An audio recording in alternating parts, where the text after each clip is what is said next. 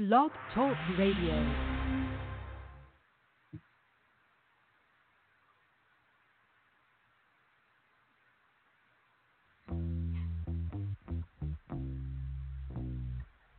You're listening to Wide Men Can't Jump on the Wide Men Radio Network, located at blogtalkradio.com slash Wide Men Can't Jump and at widemencan'tjump.com. Here's the best pod in sports, bringing you all the NBA highlights, analysis, and even some college basketball analysis as well. This show is brought to you by the law offices of Stephen P. New and CamBay.com. You can find this show at iTunes, Podcast Addict, Stitcher, Google Play, FM Flash, iHeartRadio, and anywhere you find podcasts, as well at WideMenCan'tJump.com. Now let's go to the flagship program and this episode of Wide Men Can't Jump.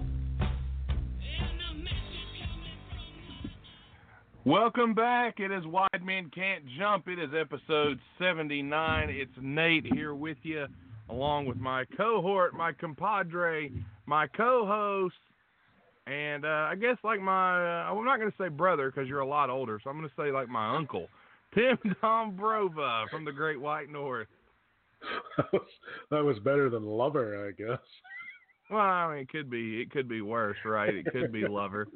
Here in a second, you're going to hear a rendition of "Oh Canada" because my soundboard has decided it's going to be on a delay oh, tonight. Lord. But uh, we'll just say "Oh Canada's playing because the Raptors are playing tonight as we record this and uh, put it out there to you. So as soon as "Oh Canada" rolls in here, Yes. could happen Canada, any moment. So we'll, Canada, where we wait with bated breath to see who can pull the Raider and or Giants move in the NBA draft. Oh, there's so much to talk about tonight. It's one of those. It was one of those things. But um, the draft lottery was last night. We talked about it with both of our guests that we're going to have on the show here a little later. Tim and I both talked to uh, a couple of guys who, well, they they both gave their thoughts, and there's some difference of opinions. And two great guests clearly. Uh, enjoyed them both a lot. But Tim, let's just go ahead and start the top of the program with.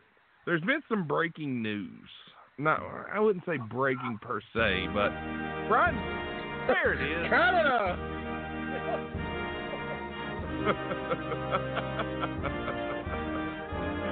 Uh, oh man. Canada does indeed have a basketball team. I knew it was coming. It was just a, I knew it was coming. It was just a matter of when. But uh, Oh Lord, that was late. That was so late. that was bad. Oh well, moving But on from that anyway. abomination.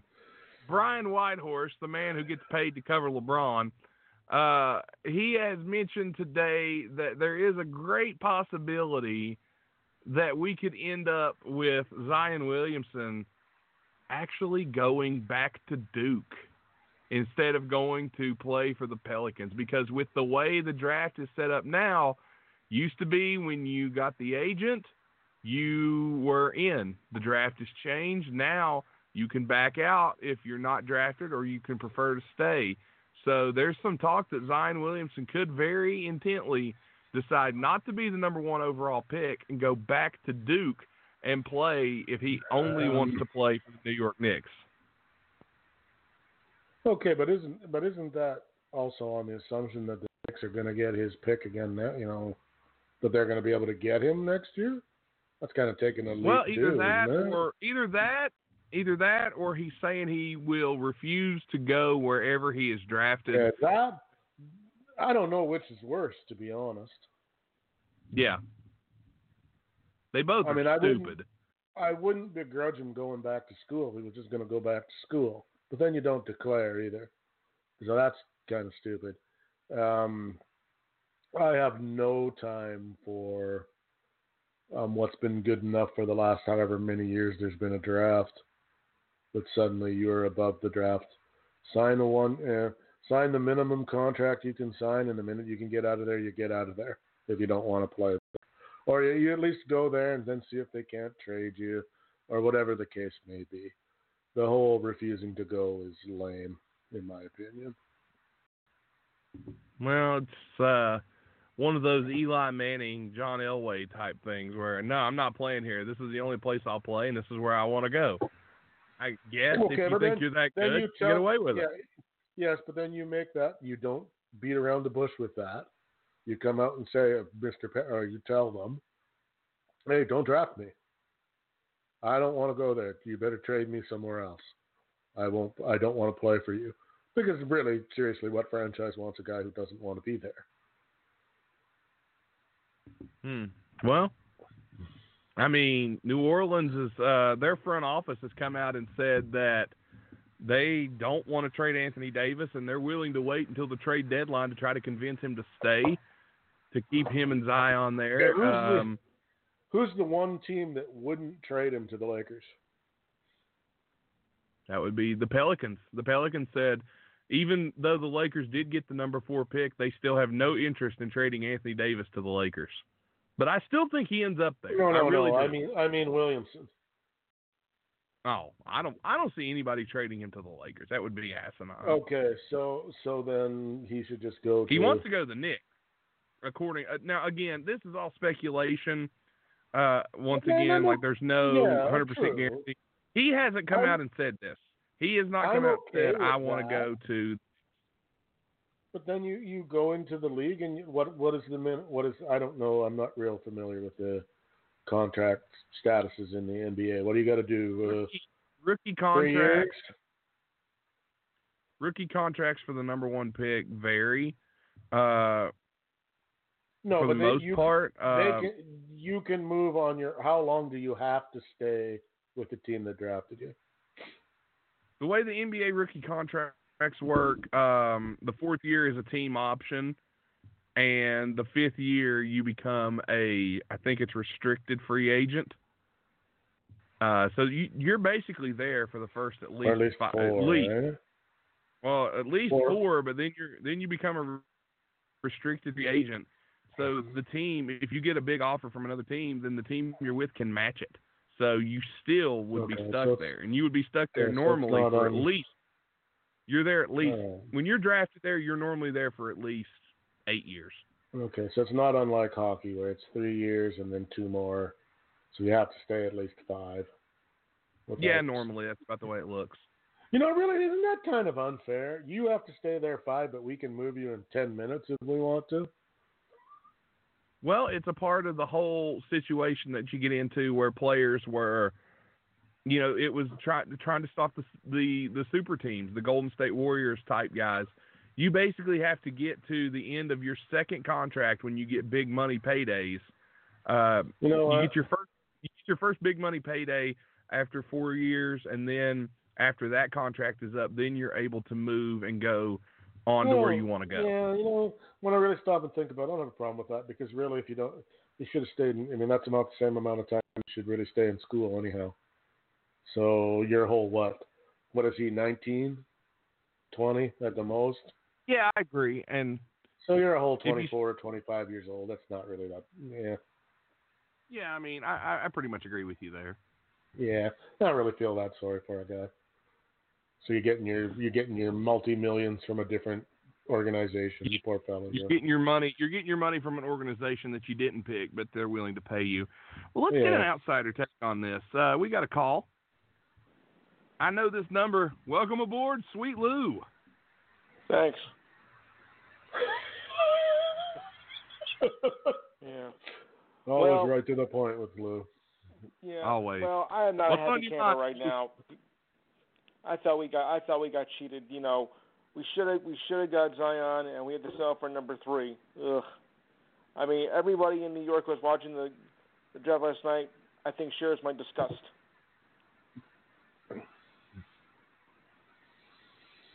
Well, it kind of seems like people Hmm. are saying uh, that since It's Anthony Davis, get. It's what you get for is tanking. Well, apparently they're saying since Anthony Davis is gone, there's the conspiracy theorists out there that are saying, "Oh well, the NBA decided to give the Pelicans the number one pick, and now that way they can lose Anthony Davis and they'll be fine. They're going to get Zion. They'll be okay." So there's some talk of that. Of course, every the draft lottery every year people think is rigged, uh, myself included I was in that. that. Do you think it's there's rigged? been times. Sometimes I do. Uh, but again, the, the only thing though is if it is in fact rigged, there's an awful lot of people that have got to know that it's rigged. Like how do you, how do you rig it when every general manager is in the room when they when they pull the when they do like how do you do it that nobody else would know? Like there's, Yeah, there's I a mean- lot of people that would have to be in on it, and we know people don't keep secrets too well. So I mean I won't go so far as to say that no, there's easier ways to influence things in ways that could not be proved. You know, like Yeah. referee referees and things like that, where you can always kind of Maybe they paid off the referees. well, that that would be easier done than the rigging the draft, I think. I mean, you've got an accounting firm there who who supposedly is getting paid big money to make sure that doesn't, you know, that the forensics are all on the up and up. So if it if it isn't, boy, there really is a lot of people in on it. I'm sure there are. But that being said, I will I will change the topic only slightly. Lou. I would say the- Lou's, Lou's Well, a no. little sour. I don't know if anybody's Well, picking he- up he's, on that. He's right though in the sense that, t- like I said yesterday, when we did some pre-records, I don't believe that. I believe the draft is broken. The whole point is the worst team's supposed to get the best player, and they don't. Right. And that, to me, whether they tanked or not, is is irrelevant. The draft is supposed to make bad teams better, and it, it isn't as well as it should. So, what to do about that, I don't know. But Well, you're seeing it in the NFL now too, where teams will tank to try to get better. Um, it's just one of those. It's one of those deals. I think we're just going to have to learn to deal with. Um, it's part of I mean, life. I have it. I have it on pretty good authority that we can't really be guaranteed that the Knicks would would have taken Zion because they're the Knicks after all. Yes. if, you, if you get the number But one I pick, could get Barrett, and that's Uh, just, and uh, you know, it's not, so it's not a total loss. if you if you get the number one pick and you don't take Zion Williamson, you deserve to be fired from everything. That's the, Well, the and you- biggest Everything. pick. You definitely Yeah. need to stop paying your scouting department. That's for sure. Or have their head examined. And, uh, and the rumor is Memphis is already pretty much set on they're going to take Ja Morant at number two, which not really a shocker there. That fits that fits their No. need and and they're going to fit. They're going to take him. I'm- So I'm One kind and of a fan of. I'm kind of Yep. a fan of Barrett's myself. I like Barrett. Uh, my biggest issue with Barrett is I think he is. I think he could be another Andrew Wiggins, where he's a great player, a great talent, got all the natural God-given ability, but he doesn't have the work ethic.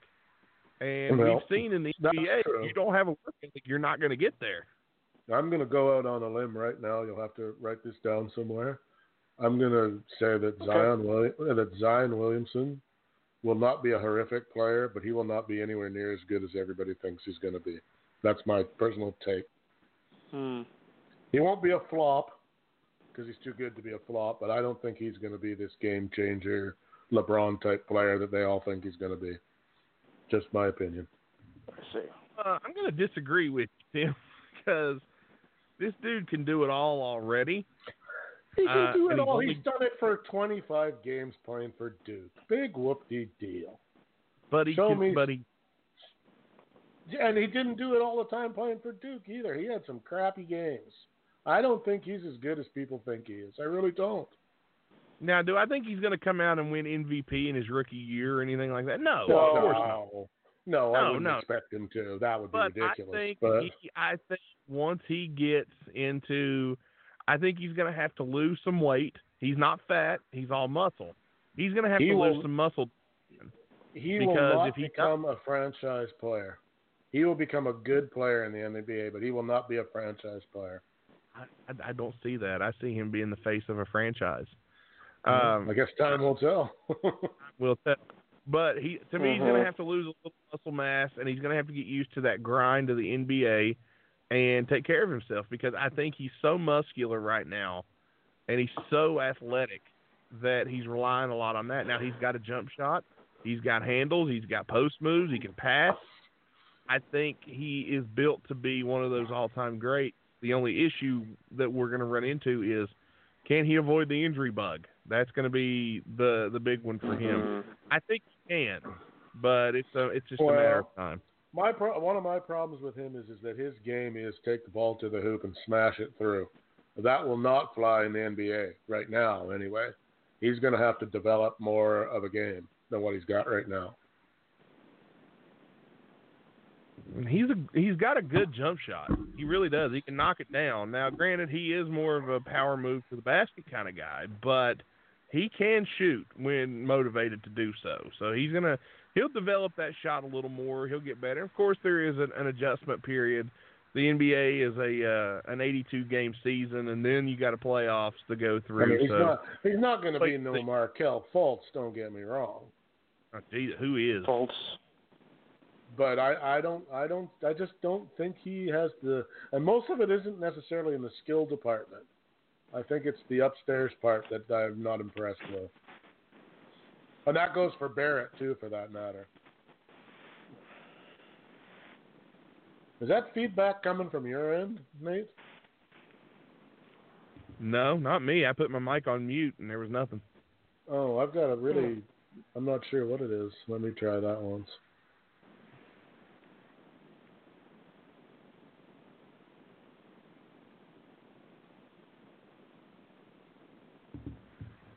No? Anyway, go ahead. Let me try something. I'm not sure where it's coming from. It's just like a background. There, that's a bit better. All right. We. Well, I, I fixed Okay. it. oh, I don't, I don't know what it is. Don't worry about it. Anyway, Lou, what's your thoughts uh, though for the Knicks? What what do they do here coming up in the season? They've got uh, they're gonna have a lot of cap space. They're gonna make a lot of noise. Uh, a lot of people Yeah, are they linking are. Durant. A lot of people are linking Durant there. What do you think? Do, do they get Durant? Uh, no way. They got, Not a chance. not a chance. Do they Not make a a move to trade Anthony Davis then?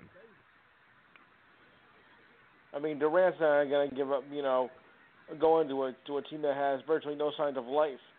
I mean, because you know the Knicks don't. I mean, when teams get traded, they want to get traded to a team that has you know uh, to be in contention to either make a playoff or you know to win a championship or at least make a playoff. And the Knicks right now don't show any signs of that. So why would Durant want to stoop to that? Even if he does get paid uh, more, it still doesn't. It still doesn't um, do any justice because he thinks No. it's He'll a step be- below him. Free Because if he- but Because if he goes there, yeah, if he goes there and somebody else goes there, then suddenly you're talking playoffs pretty fast. Hmm. I wouldn't put it there right now. Well, there's been talk of him going there. There's been talk of Kyrie Irving potentially going there, and and again, it's it's the market. It's the New York market. It's New York, yeah, it's New York. New Yes. York. It's the big city. It's where people want to be. So, a lot of people are looking at that, going, "Hey, why wouldn't they go there?" Yeah, I be get an it, interesting but you know, when uh, you're that bad, why would you want to go?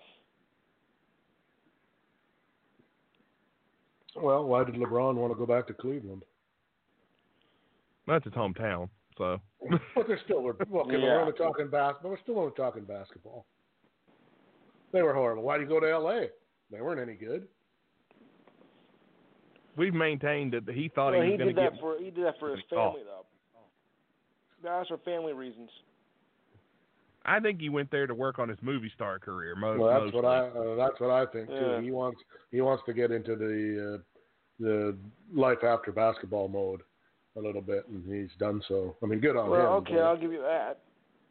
Yeah, good on him. Hey, he can do what he wants. He he was he's a good enough player. He's earned the right to do whatever, whether I think it makes any sense or not. He can do whatever he wants. Yeah, I mean, it's, I mean, if he wants to uh, screw up his career, uh, fine with me. But uh, don't say I told Well, you so. Yeah, well, I think he has. He has.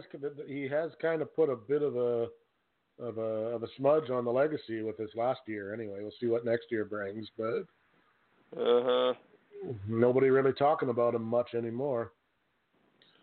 You know, Well, not not with nothing though, but won't still, if he would, if he didn't get hurt, maybe uh, we a different season for the Lakers altogether. They probably would have made the playoffs if he didn't get hurt. I don't know how where they would have went, but I think they get First in round, if he plays. first round. I think yeah, I think he, they get in though if he plays the whole season. I think the main thing is you got to remember is even with LeBron being there and you know, you're saying, well, not a lot of people are talking about him. They may not be talking about LeBron personally, but look at the Lakers still the making Lakers noise. now. Oh, they're talking about Yeah. the Lakers. Frank Vogel but for- gets hired as For the all coach. the wrong reasons. Vogel. though. Then you see and going and management draft all messed lottery. up and Yeah, the draft lottery last night they get the uh, number four pick, so they moved up quite a few spots. yeah, and, they, Uh, and their organi- their organization is so screwed up. They got to send Kyle Kuzma up to the podium because they don't have anybody in the front office to send. Yeah. I thought that was just bizarre that he was up there. That's enough the first. A lot of people send Yeah. players uh, up there for that. Yeah, That- when that's they, not. yeah, only when they don't expect to get into the top. Uh, wouldn't that have been something though if they'd have got the first pick and they they turned the mic over to Kyle Kuzma? well, you got to remember the Lakers Yeah. actually didn't have that great of a shot at getting up that high in the draft. They just Well, I don't don't, happen like to I fall said, that. though, I don't think they've got anybody to send. Who do they Who do they send? They don't have much of anybody. got- right? Mhm. G- They G- just only maybe? signed a. Yeah, I mean they just only signed their coach, so he's probably wasn't ready to go. The Kurt Rambis is kind of uh, in some kind of limbo right now. They don't have a general manager. Jeanie Buss isn't going to go, so who do you No. send? Yeah, Uh, very true. I guess. I mean, it just seems odd to me. It's a very nice looking woman too. I read a story today where she's been. There's rumors that she's been told uh, to either get her act together or sell the team. Oh boy. They need to do something. But uh, you Yeah. know, looking at looking at the two teams that are really going to make the the run at Anthony Davis here, uh, even though some people in New Orleans saying they don't want to trade him, the Lakers are probably going to offer Ball, Ingram, Kuzma, the number four pick, all for Davis. Then you're Yes. looking at there's a potential Boston could offer Tatum and maybe Brown, some young guys like that. Uh, there's also the Knicks who are willing to probably offer Knox, Mitchell Robinson, and the third pick. Um, you know, basically whatever they can to get Davis because if they trade, if the Knicks trade for Davis, I think that'll make uh, Kevin Durant's journey to New York almost a, a given. But we'll wait and see on that. If the Lakers are able to trade and get him, they're gonna have they're gonna have a very small roster, but it we'll see what happens there. Lou, you know you're the New York guy. Do you see Anthony Davis going to L.A. to New York, Boston, or somewhere else, or do you think Hmm. maybe Boston just tries to hold on to him and convince him to stay since they're going to get Zion more than likely? Yeah, I think they're gonna try to give him to stay. I really do. I mean, because you know, without without Davis, Pelicans are, are nothing. Zippo. Well, he's insisting that he wants traded still, so that's that's the big talk right yeah, now he, around he the league. said today he, he didn't Care Yeah. I don't know. I'm not buying round picks, So, well, it depends on where he thinks he's going to get to go. That's true. I mean, he, he it, it would be a little different if he was a free agent. or Hasn't he, then I- I thought he gave indication. Uh, uh, maybe he was to uh, Boston. I think there was. I thought there was some rumor about that. Well, that was the thing. He there has been some talk that Uh, Boston could make a deal to get him, but they couldn't do it until after the season was over, and uh, right. They had some sort of there was some sort of clause or something to where they couldn't make a move for him last season. So Yes. now they have to wait until uh June. I believe it's June 30th when free agency opens up to make a, a deal yes, to make a trade. They, they moved it up. They moved it up to June 30th. Um, June 30th at 6 6 p.m. p.m. Okay, well, there's yes. there's a there's a story on Yahoo from yesterday that is New York executives have told other teams that they will pursue Pelican star Anthony Davis with full force. Yeah, I'm not surprised Yeah. by that. The only problem, the only problem with New York is they have Uh-oh. next to nothing to offer. Yeah, I was going to say I don't know what That's they my give point. back. Why would you go if you have nothing to offer? Well, I guess you give the pick, I suppose. Oh, you, that three picks got to be there. Um, Kevin Knox is going to be in there, and I think you got to include Mitchell Robinson. And he's really been the only bright spot for them. Maybe Dennis Smith Jr. Even you almost have Yeah, to throw man. all those guys in there. Because then you got to ask. I mean, the only way you can do that though is you've you've almost got to know that you've got somebody else lined up to come there. Because if you don't, basically Yes. you you you basically trade mediocre nobodies for one good guy and a whole bunch of real bad guys, which is no better than mediocre guys. They Sorry, really- there's no room for mediocrity here. Yeah, you didn't really win though. I mean, you got bad now, but if you trade everybody away and don't get anything back, well, you got Anthony Davis and nobody. So how does that really Well, help? they It think- doesn't. They think if they get Anthony Davis, they're going to be able to sign Durant, maybe another free agent. The only Well, issue uh, they'll run into is they're going to go way into the luxury tax once Davis's contract is up next year because Davis is going to be doing Mm-hmm. a lot of money. But they have the cap space though. They have a lot of cap they space. They do have the cap space. They have the cap space for sure. This well, season they have, they the, have the they cap have the space. money too. They don't have anything. Oh, they do. The Knicks have got no problem spending the money. That's that's not an issue. It's whether what you've got left for a team, I suppose. It's kind of like the Uh-huh. LA thing. I mean, it's all well and good to trade everybody away for Anthony Davis, but if all you got's Anthony Davis and LeBron, and then nobody else, is that how much really better are you? I mean, you're maybe a little bit better. I mean, you're not- then you kind of you're not then you winning- kind of you look like the winning Oklahoma City anything. Thunder. Yeah, you're not winning anything with just the two of them. You're still going to get beat. So Yeah. you've got to figure out a way to get that third guy somehow. Yeah, used to be on. Used to be everybody talked about having the two star players. Now it's turned Yes. into you got to three. Well, too many other teams have got two now, so having two is not good Mhm. enough anymore. Exactly, exactly. Right. As the Raptors are about to find out, maybe against the Bu- oh, against the Bucks. Yeah. I think, I really think Toronto wins Game One tonight. I really Oh, do. they might, but I think you might find out in the long run that their two good players are not enough, and I don't know that they'll be enough against We'll the- see. the other against the other powerhouse who, who shall go unnamed. we shall see. Uh, game one is Yes. tonight. It's about to tip off here live. Um, but before we move on, guys, I do want to bring up we have a brand new sponsor here on the program. They are Stay Stay Classy Meats. That's S T A Y C L A S S Y M E A T S. Stay Classy Meats. StayClassyMeats.com. And Tim, they sent me some of the meat that they have. I know you saw it. We talked about it last week. Holy Still waiting. hell! I'm still waiting for my compensation check. Yeah, It came the other night. Uh, I'm talking about steak and chicken and beef and burger and bison and elk and bacon and sausages and Italian sausages and bratwursts. They sent me a whole box, and man, this stuff is top notch. So good, so delicious. And I fried up some of the bison and beef blend the other day for uh, you know to, to eat. Oh my goodness! It reminded me of a beef flavored um, lean turkey burger, but it still had that red meat taste that you like for burgers. Uh, I mean, I like turkey burger. Don't get me wrong, but there's you can't beat a good beef hamburger.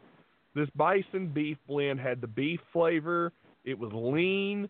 It was a nice balance to it. Really cooked well.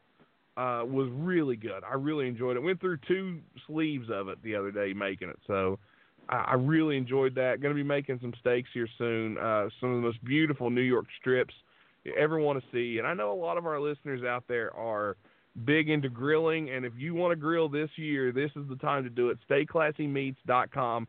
If you go there now and use the promo code WIDEMEN, that's WIDEMEN, W I D E M E N, no spaces.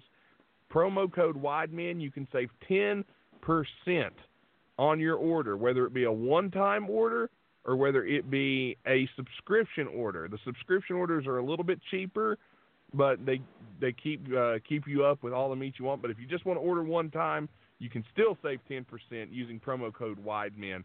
Go on there, check them out. That's stayclassymeats.com. Everything they grow it themselves, they raise it themselves, they butcher it themselves, package it, and they send it to you. And it's not frozen; it's fresh, and it's delicious Mhm. stuff, straight from Montana. So check them out, stayclassymeats.com, and we thank them very much for their support of Wide Men Can't Jump. Oh, yeah. Yeah.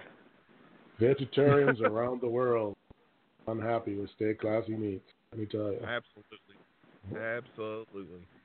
But uh, you know, speaking of, uh, we, we talked about some of the games last night. Uh, I know Portland and Golden State had their game last night, and we're going to get ready and go to our pre-recorded interview. So, Lou, my friend, it was good to hear from you again, but we got so much to get to tonight, and uh, we're- we'll welcome you So back do on. Well, you go ahead and handle your business, sir. It was good to hear from you again. We hope to hear from you again real soon. Thanks again, Lou, for calling in. When are you on again? Uh, we haven't decided yet. More than likely Sunday, but uh, we'll let you know for sure. Okay. Uh, yeah, 'cause I I'm free Sunday, so uh, just let me know the time, and I'll be ready. All right, probably eight o'clock. So we hope to hear from you again, Lou. Eight o'clock, uh, my time or your time? Sure. Eastern. Eastern. Eastern? Greenwich, Greenwich Mean I'll see what I can do. All right, fellas. Good night. Good night, Lou. It was good to hear from Lou there, but Tim, let's go ahead. Last night Mhm. I had a talk with our good buddy Lance Smith from the NBA Point Center and from Daily Warriors Analysis. We talked about Game One with Portland. We talked about a lot, and we talked about the draft lottery. A lot of stuff that we've been talking about here. He and I had a nice long conversation. So, right after we hear from our good friends at Cambay.com, we're going to jump over and hear my conversation with Lance Smith. You ready for that? Play the tape. Do it.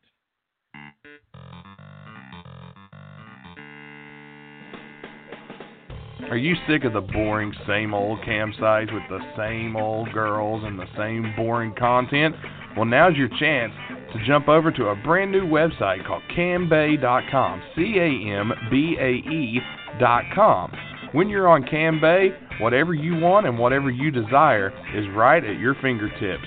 Be sure to join right now and use promo code WIDEMEN to get 20 free credits on Cambay.com. Use those credits to go towards whatever your fantasy is and make sure that you know Cambay.com wants to make you as happy as you can be.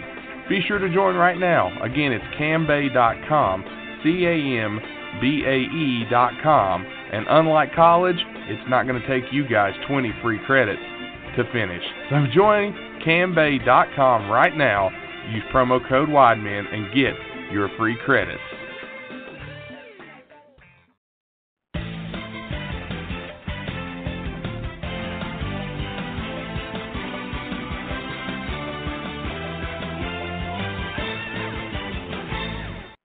Joining us now here on Wide Men Can't Jump again is the co-founder, editor, writer, and podcaster from the Point Center and Daily Warriors Analysis, a former Bleacher Report writer, and a self-admitted Warriors homer and critic, Lance Smith. Lance, thanks again for coming back. Uh, thanks again for having me back, man. It's always a great time. Oh, and we appreciate all your support, all your love. You're you're one of the coolest guys we've had on the show because you support us even when you're not on. You're always sharing the show and putting it out there, and we really do appreciate that. And uh, you just uh, always good to talk to you and hear from you.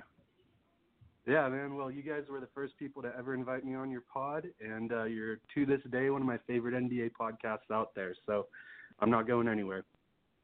Well, we, we definitely appreciate that. But let's go ahead and dive in. Game one just ended, literally just went final a couple minutes ago, so we wanted to jump in here and talk a little bit about that. The Golden State Warriors 116, the Portland Trailblazers 94. Golden State with a runaway victory. Um, thoughts on Golden State tonight without Durant? What? How do you think they looked without him? I think uh, pretty solid performance with Curry and Thompson, 36 and 26 uh, respectively. Green had a nice game, 12 points, 10 rebounds. What's your thoughts on how they look tonight, though, without uh, Kevin Durant, who's arguably the best player on this team? Yeah, well, when he went out uh, against Houston, I wasn't quite sure what was going to happen. I, I, I'm not stunned that they, you know, pulled away that game and won it in six. I also wouldn't have been surprised if they lost out for the rest of the series. Um, but after after they won and looked pretty good doing it, really behind the Splash Bros and some vintage Draymond, uh, this is pretty much about what I expected. Um, I would say just putting Ste- putting the ball in Steph's hands more, uh, running more high pick and rolls, which they've been doing a little bit more this postseason, which they haven't really done since Kevin Durant joined this team. But that was kind of their bread and butter back in their uh, first two championship runs, or I guess the first year, 2015, winning the title, and then of course uh, when they almost won it in 2016. So much high pick and roll uh, basketball, spacing the floor, um, and uh, playing a little bit more up tempo. So those are some things they did well tonight, even though it wasn't a perfect effort by any means. Um, a couple of things to keep an eye on is uh, one, the way Portland was defending Steph was absolutely bizarre. I have never, or at least not in the past five or six years, seen any team come out uh, against the Warriors and say, "All right, we're going to sit back on these pick and rolls." But that's what Terry Stotts had his guys doing, and I, I still don't know why. Um, I mean, Steph had what six or seven threes in the first half, just coming off a screen, pulling up right at the three-point line uh, with Enes Kanter, Zach Collins, whoever it was, uh, sitting quite a bit back. Um, it was very weird, and then the fact that they didn't, that Stotts didn't make that adjustment um, really at all, but he didn't even have them start hedging a little bit more until Steph already had, you know, eight threes 25 minutes into the game. Um, so that was that was kind of interesting. And with Steph, you know, coming out with his shot tonight, um, that's basically just giving the Warriors exactly what they want. Um, Klay was himself. Uh, and, and what's interesting with Klay is that you know there were some rumors that he was finally starting to get sick uh, earlier in these playoffs of being the third guy. Um, there was definitely some cases in the first couple rounds of him forcing his shot, taking shots out of rhythm, um, not being super patient with running the offense, and then taking really quick heat checks as soon as he makes one or two. And that's what happens when you have a really talented scorer and confident shooter who's just not getting the looks he's, he wants. Um, and now that Kevin Durant's out, you know Klay's going to be uh, number two option and get all the shots he wants.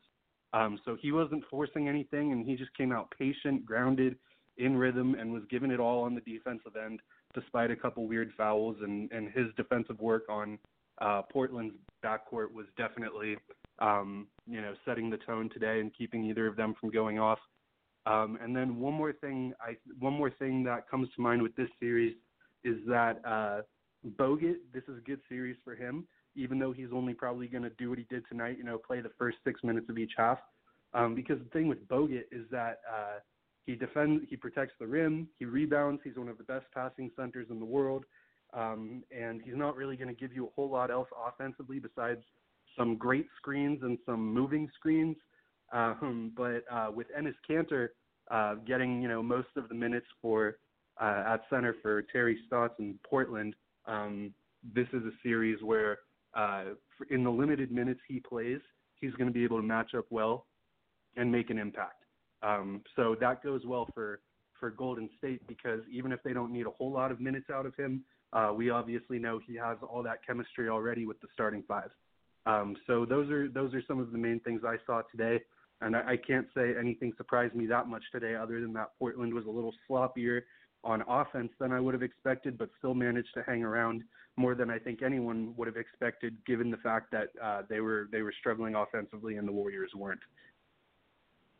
Bogut uh, only played eight minutes and 27 seconds tonight. Still finished at a plus six on the plus minus. If that if that tells you anything about Andrew Bogut tonight, uh, plus minus is a, a, great stat to to read a, a, player. So I think Bogut did a great job tonight, uh, just in his limited minutes. They really played a lot of guys tonight, uh, and I'm not talking about just you know garbage time. You know, you saw a few guys get in, but man, they played guys. They were 11 deep off the bench tonight. Livingston played 12. Uh, McKinnie played almost 14. Looney had 24 uh, minutes. Quinn Cook played almost 13 minutes. So they played a lot of guys tonight, um, at least a le- 10 to 11 man rotation. Do you think that's going to be something that we're going to see more of in this series is them, especially if Durant can't go. You're going to see a 10, 11 man rotation for the Warriors as this series progresses. Uh, pretty much. Um, the thing is, without Durant, like when they have Durant, you kind of see a pretty small rotation um, because you know this is one of the years where unusually um, it's been the bench kind of being a weakness for the Warriors. So with Durant in, you're looking at you know a small rotation. You got the starters, you got Bogut a little bit, you got Looney, um, maybe some Jordan Bell, but not really down the stretch of this season. And then you got you know maybe 10, 15 minutes of Shaun Livingston. When you take Durant out and you got to refill what he does with other guys, there's no one or two bench guys who's kind of ahead of the pack that's you know, fringe rotation when Durant is healthy. Um, like when you, some of the guys you were mentioning, um, let's see, we talked about Jordan Bell, Quinn Cook, Alfonzo McKinnie, um, Jonas Jerebko. Those guys are kind of all in the same boat. Neither of them have been bad this year, but neither of them have been, you know, incredible. Um, so I think with Durant out, those are the guys where none of them really have the edge over each other in terms of who's going to get his minutes. And on nights like tonight, where the Warriors can go 10 or 11 deep, um, I think that's what they're going to do, unless some of those guys start to uh, start to edge out each other, or if some of them don't play well. Um, Jonas Jerebko, Jonas Jerebko, I don't know how you say it, probably never will. Uh, he's interesting for me because he's he started off the season good. Uh, he was in the rotation from day one. He had that buzzer-beating tip-in against uh, his old team Utah a couple games into the season, and was shooting the three well. Um, he's also a better defender and rebounder than people think. Um, and then what happened was about a third of the way into the season, his shot just kind of stopped falling. And you know he doesn't bring quite enough of anything else. He doesn't have any other one great skill when his shot is not falling. Um, but with Durant going out, um, since the minute Kevin Durant went out in Game uh, Five against Houston, um, Jerebko is one of the first guys they turned to, and luckily his shot has been falling. Um, and when his shot's falling, he's he's one really good rotation player who fits everything the Warriors need. So I would say, we, you know, we already know that Looney's going to be hopefully averaging 20, 25, or even close to 30 minutes a game. Um, I would say Jerebko, Jerebko is is probably of of those guys towards the end of the bench. I would say he's the one who probably has the highest potential to get into um, not just being in the rotation, but cracking 15, 20 minutes a game uh, for the rest of the season um, through these playoffs. And then also Damian Jones, we saw tonight. I didn't even know he was coming back um, tonight. I, I figured he was out for the rest of the year. But um, for those who remember, Damian Jones was the Warriors starting center for the first six weeks of the season. That was when they were playing arguably their best ball of the entire year. Um, and he's he's you know just a big 6'11", long, athletic, uh, role playing center who does everything you need to do to play off of the core four. Um, he finishes plays with thunderous dunks. He blocks shots. He's a very good rebounder and just brings a lot of energy. Um, so you know, there's a, if if he's going to continue to work himself back into being healthy enough to play, um, you know, the last time he was healthy, he was a starter, so he's another guy to watch out for as well. Um, but luckily, we already got Bogut and uh, Kevon Looney holding it down. It's just the rich just get richer with Golden State. It feels like, and uh, again, they were the the odds-on favorite to win the title this year, and I think they will again. It's just a matter of time. I got them beating Portland in five. I'm, I'm taking Portland might get one when I think there may be a night in Portland when Damian Lillard and C.J. McCollum have just a fantastic night and both average about 30 and they can get them get themselves a win. But in my mind, they're not going to be able to defeat Golden State in a seven-game series. Um, because let's be honest here, Portland didn't play awful tonight but they lost no, big. They, yeah, they they could have been much worse, and honestly, they were kind of lucky to hang around, um, given that they're just turning it over, missing some shots. I'm especially looking at C.J. McCollum, uh, who was really as as much of their rock as Dame last series against Denver.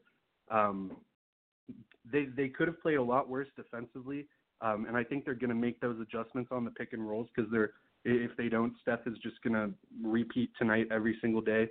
Um, I'm with you. I, I think Portland's gonna probably snag one at home, assuming Kevin Durant is out, and maybe even blow the Warriors out one of those games, um, but ultimately lose in five at most six. And I don't think the Warriors are going to let it go to six because uh, one thing with Portland is they always play hard against the Warriors. Over the last few years, they've been one of the only teams to uh, not only rip out a couple games against the Warriors, but actually blow them out a couple times in the last few years. Um, and so they're they're not afraid of the Warriors, even though they know the Warriors are probably the better team. Um, so I, I think I think I think Portland's going to make some defensive adjustments. I think they're going to be a little better with the ball and uh, hit some shots that they're not hitting right now. Um, but I think I, I, I think this is about the best they can give them. And one of the guys who's really caused problems for the Warriors from Portland really caused problems is uh, is Nurkic.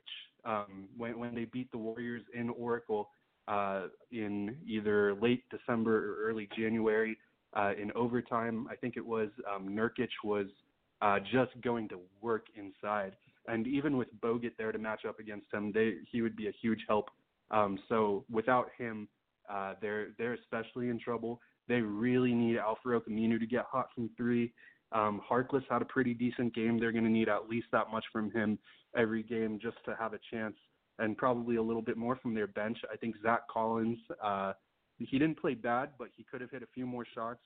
Um, but I, I, I honestly, I, I'm with you. I think this is about what we're going to see for the rest of the series. And even without Kevin Durant, it shouldn't be too much of a problem for the Warriors, barring something unexpected. Well, again, and everyone was talking about Kevin Durant and Durant being gone, and I and I've, I've said this before, and I'm gonna. It, it, there's an echo in here because I'll say it now. Do people forget that this was a team that won 73 games without Durant? I mean, this was yeah, a team, team that honestly probably should have won the title without Durant, um, and they did, and they're so good without him. And then they got him, and everybody was like, "Well, this is just unfair," and it felt that yeah. way to the rest of yeah, the league. But yeah, I mean, to me, it does. It, it's one of those things. Um, you know, the off season will be the off season, but right now it's Golden State's title to win, in my opinion, and I don't see anybody changing that. Uh, one thing I will say for Portland, um, you know, I think if they had Nurkic, the series would be a lot more interesting because I do like the way Nurkic plays. I, I think he's a, big, a good big guy. He does some great things, but without Nurkic, even I, with or without Durant, it doesn't matter. Uh, the only way this series gets interesting, in my opinion, is if Curry goes down, and, and hopefully that Absolutely. doesn't happen. Hopefully that doesn't happen. I wish no injuries to anybody. Yeah, of course. I mean, I, would say I would say without KD, if if Klay goes down the way he's playing right now, um, Klay's a guy where some series, some games he'll be uh, a superstar, and then other ones, you know, there have been plenty of playoffs where he hasn't been that good. He's only averaged 20 points a game, one playoffs in his career, um, but he's he's been hot lately on both ends of the court, and uh, he he's been one guy to set the tone early in the game uh, when the Warriors sometimes come out a little bit tentative. So I, I would say this would be about as important as a as important of a time for the Warriors to have Klay as any. Um, but yeah, I mean, without one of those guys getting injured, this is uh, the Warriors' title to lose. Um, I will say, if if say Kevin Durant re-injures his calf or something, and then we have to go up against Kawhi Leonard or Giannis, um, both of those teams would scare me a hell of a lot more than Portland. Um, I I I would I don't even know what I would predict in a series uh, against, for instance, Milwaukee if if uh, KD is not there.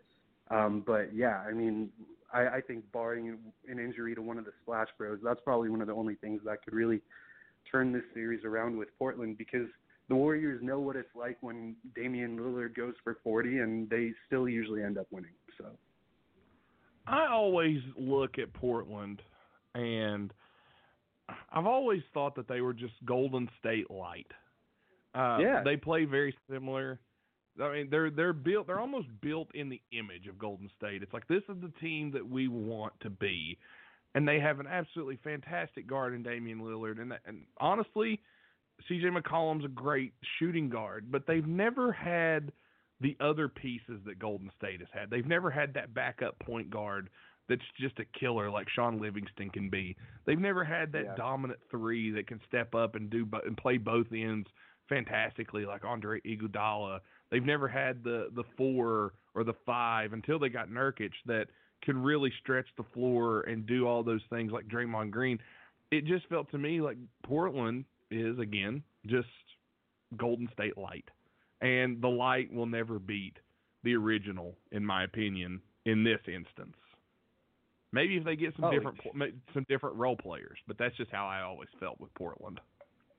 Yeah, exactly. I mean, th- for that reason, this is not even a good matchup for Portland because It's you- not. You, know, teams, underdog teams, the matchup they want are teams that they can get completely out of their element, change them, surprise them, change the tempo.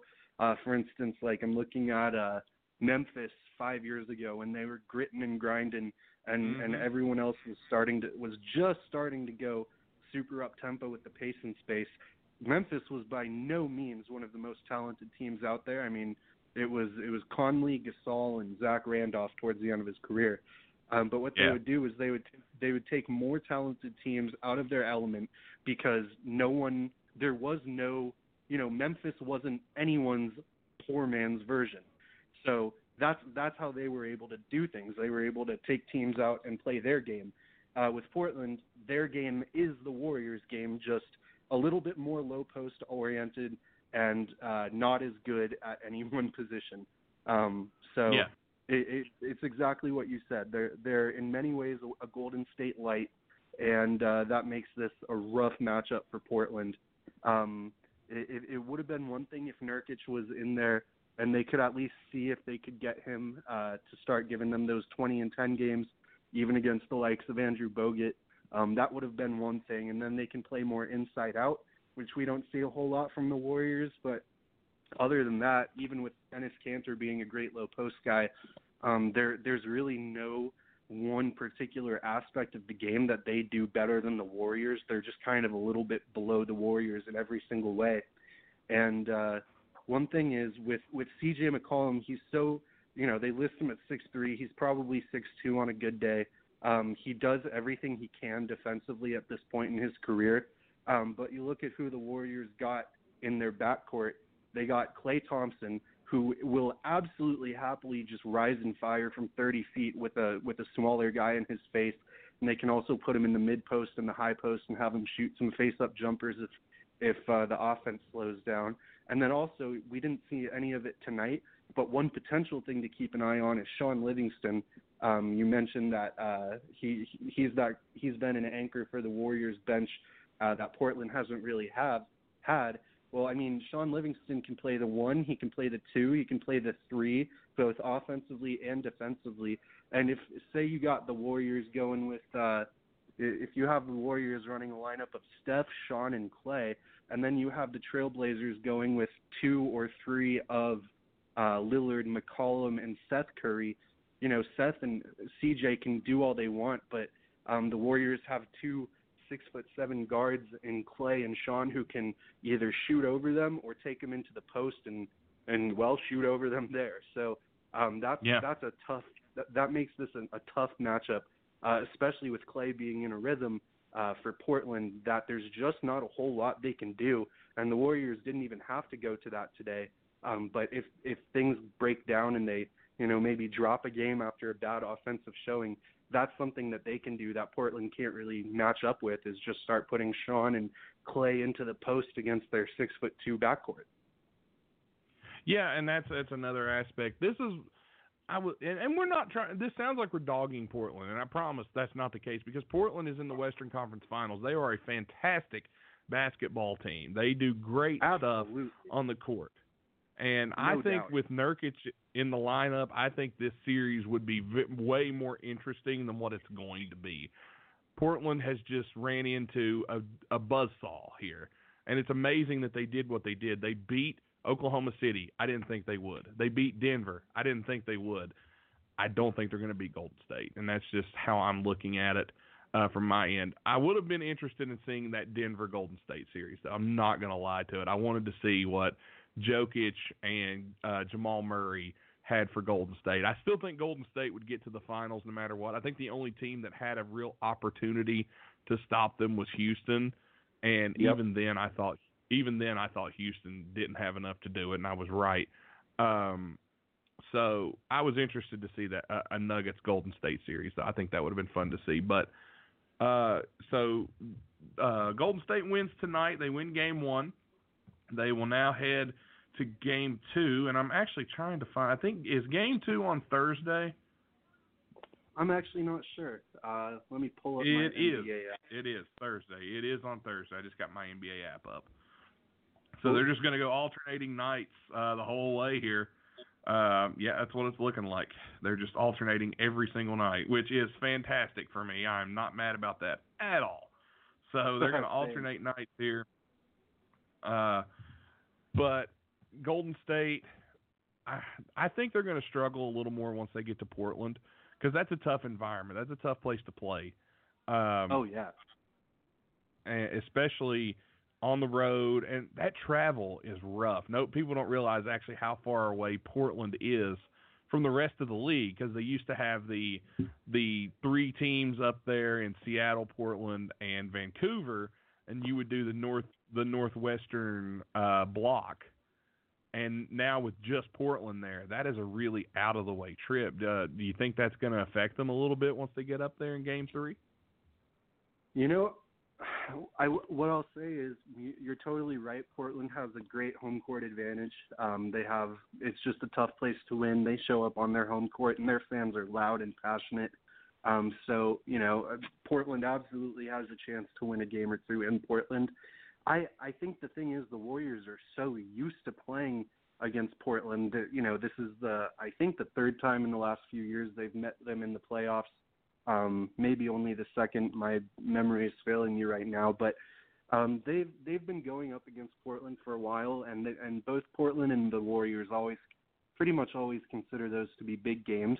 So I would say the only reason I don't think the travel is too much of a factor is because they're used to it, um, and because they're already closer than most teams to Portland in the first place. Um, but yeah, Portland is a very difficult place to win.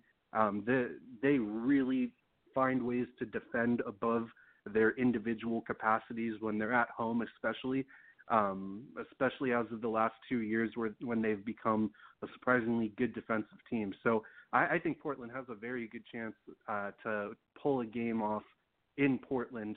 Um, in fact, I would probably, with no Kevin Durant, I'd probably bet on Portland winning winning at least one game.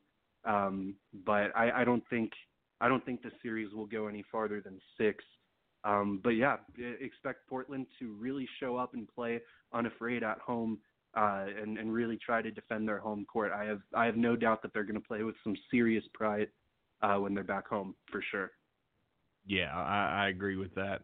Well, one last thing, and I'll let you go. Uh, thoughts on the draft lottery? What was your thoughts on New Orleans landing the number one pick? Oh my goodness, what a bizarre turn of events. So, I mean, since you asked, I'm just going to tell you, I, I am I am a little bit of a conspiracy theorist when it comes to the draft. Um, I'm not You too, usually huh? a conspiracy. Yeah, I, I'm not usually a, a huge conspiracy theorist. Um, with the NBA, I don't think a whole lot is rigged. I almost never think playoff series are rigged. Um, but I do think the the draft is sometimes rigged, and I think this would have been a really interesting year um, for the conspiracy theorists. Uh, had New York won.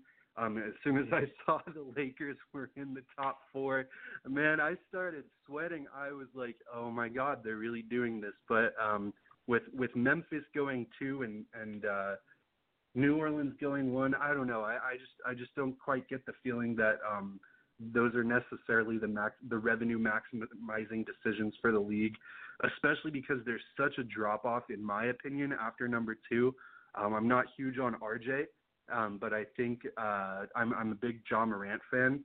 So we know that no matter what happens with AD, um, Zion's going to Zion's going number one, um, and then number two, Memphis. I mean, it's no secret they've been open to moving Mike Conley.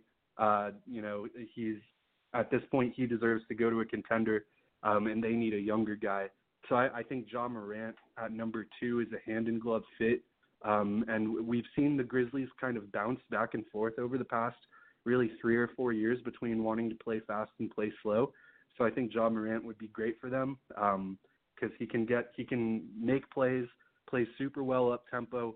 Um, but then if they want to play a half court game, he's a great pick and roll point guard, or you know he can do a lot. So I think that's good. Um, and then the Knicks, I would guess that RJ is their guy. Uh, we know he's a he's a big ego, and I don't say that in a disrespectful way because he's a child prodigy um, and has been for years. So I think um, I think RJ is going to be very happy for the opportunity to go to a uh, a big city um, and play in front of a big media market uh, where he has the opportunity to be the man in a lot of ways. And then at four, I'm looking at uh, for the Lakers. I think Jarrett Culver is an absolutely perfect fit. Um, he is that steady three and D guy at the shooting guard who they've been needing um, for a couple of years, and especially this year with LeBron. I think he'll be able to play right away. Um, I think he'll be able to possibly start right away. I don't see as much star potential in him as a lot of guys do, but um, this year in Texas Tech, his ability to create off the dribble improved by the month it seemed, and he's a very good defender. Um, and yeah, I mean he's a he's just he just does it all as a shooting guard. Um, so I think to me, I think every single one of those in the top four really falls into place. Um, and that's regardless of what New Orleans does with uh, Zion and Anthony Davis, because that's going to be quite an interesting situation to look at. Um, I think. Well, let's see if, I think Davis. Oh. I think Davis plays somewhere else next season. Talks yeah. talks are going around right now that now that now that those picks have been uh, shoot, excuse me. I don't know if you could hear that, but I kind of bumped something there.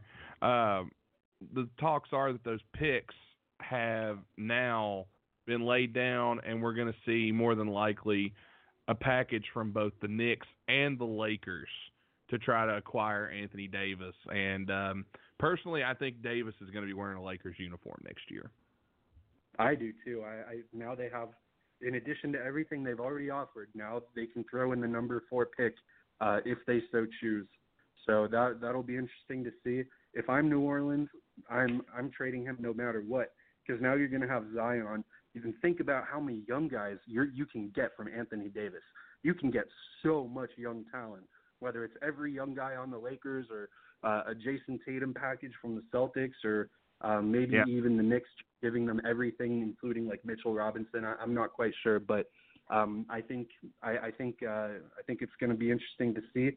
I think what's going to be especially interesting to see, assuming um, assuming that AD gets traded, is what they do with Jrue Holiday because he's perfect in New Orleans, but he is he's like 29 or something, or maybe even 30. Yeah. Um, so his window, as good as he is, he might be past their window now. But it doesn't sound like they have a strong intention to trade him. So that's going to be super interesting to see what they do now. Um, but yeah, I'm looking forward to seeing how how it all goes, and I'm glad we're not much more than a month away from NBA Draft Day. I know it, and you're going to see more than likely a bidding war. Uh, I'm going to see you're going to see the Knicks offer the three pick, and they're going to throw in Kevin Knox. And if the Knicks are smart, they're keeping Mitchell Robinson, but they'll Yeah. probably offer Mitchell Robinson as well uh, because I absolutely love Mitchell Robinson. And if they Oh, include Mitchell. Robinson, if they include Mitchell Robinson, I'm not super high on Knox. I'm really not. Like so the Lakers could counter with with a Brandon Ingram, uh, Kyle Kuzma number four pick, and possibly even throw in Lonzo Ball as well. Yeah. So you could could basically see the old Lakers who were getting improvement with Julius Randle already there. Throw in Yeah. Zion Williamson, Ingram, Kuzma, Ball, still have Jrue Holiday, and get the fourth pick, which could be another big star in the in Yeah. the making. So New Orleans is actually sitting in a fantastic spot right now with Anthony Davis on the trade table. So we'll see what they decide to do. They're going to have a lot of offers, and the, the value for Anthony Davis just shot through the roof by them landing the number one pick. Mm-hmm. Exactly. They have much more leverage now. Boom. You got another franchise uh four or five. Yeah, definitely, and and a, and a monster of a human being and it's going to be interesting to. He he may not be happy about going there, but uh, I think he'll actually enjoy it playing with Julius Randle and and guys like that. I think he'll end up liking hope, it. I hope he likes crawfish. I've never had crawfish actually. I've always wanted to try it. But man, he'll love yeah. some gumbo. I do love good gumbo. So uh, one of these days. But Lance, dude, thank you so much for jumping on. I've kept you way too long here. Uh, it's after midnight here on the East Coast, so I'm going to let you go. Um, why don't you let our listeners know where they can find you at on Twitter and uh, or just anywhere in general on social media? Absolutely. Well, uh, it is always a pleasure. Thanks again for having me on. Uh, right now, um, best way to find. Oh, say that again. I said anytime. Oh, for sure. Thank you. Uh, yeah. So find me on Twitter. It is at Lance Smith TPC. TPC as in the Point Center. Um, thepointcenter.com is is it's been on an extended hiatus, and I apologize for that. But uh, we should be back up and running, back and better than ever, better than ever uh, in the next couple weeks. So uh, once we're back, I'll probably start uh, plugging thepointcenter.com, Facebook, and Twitter. Uh, but for now, just catch me on Twitter at Lance Smith TPC. All right. Well, Lance, thanks again for jumping on, and you're always welcome here on the show, and we appreciate the love and support. And uh, we hope everybody out there shows Lance some love on Twitter, Facebook, and all those places. Thanks again, man, and we'll get you back real, real soon. Awesome. Sounds good. Great, man. Thank you. Anytime. Thanks, man.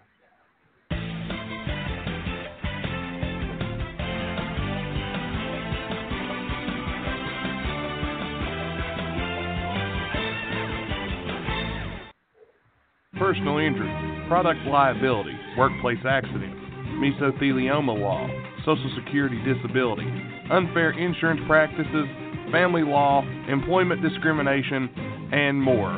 All this can be handled at New Law Office with Stephen P. New. It's New Law Office with Stephen P. New. You can get your free consultation today by calling 1 800 208 9169 or 304 362 7345 for your free consultation.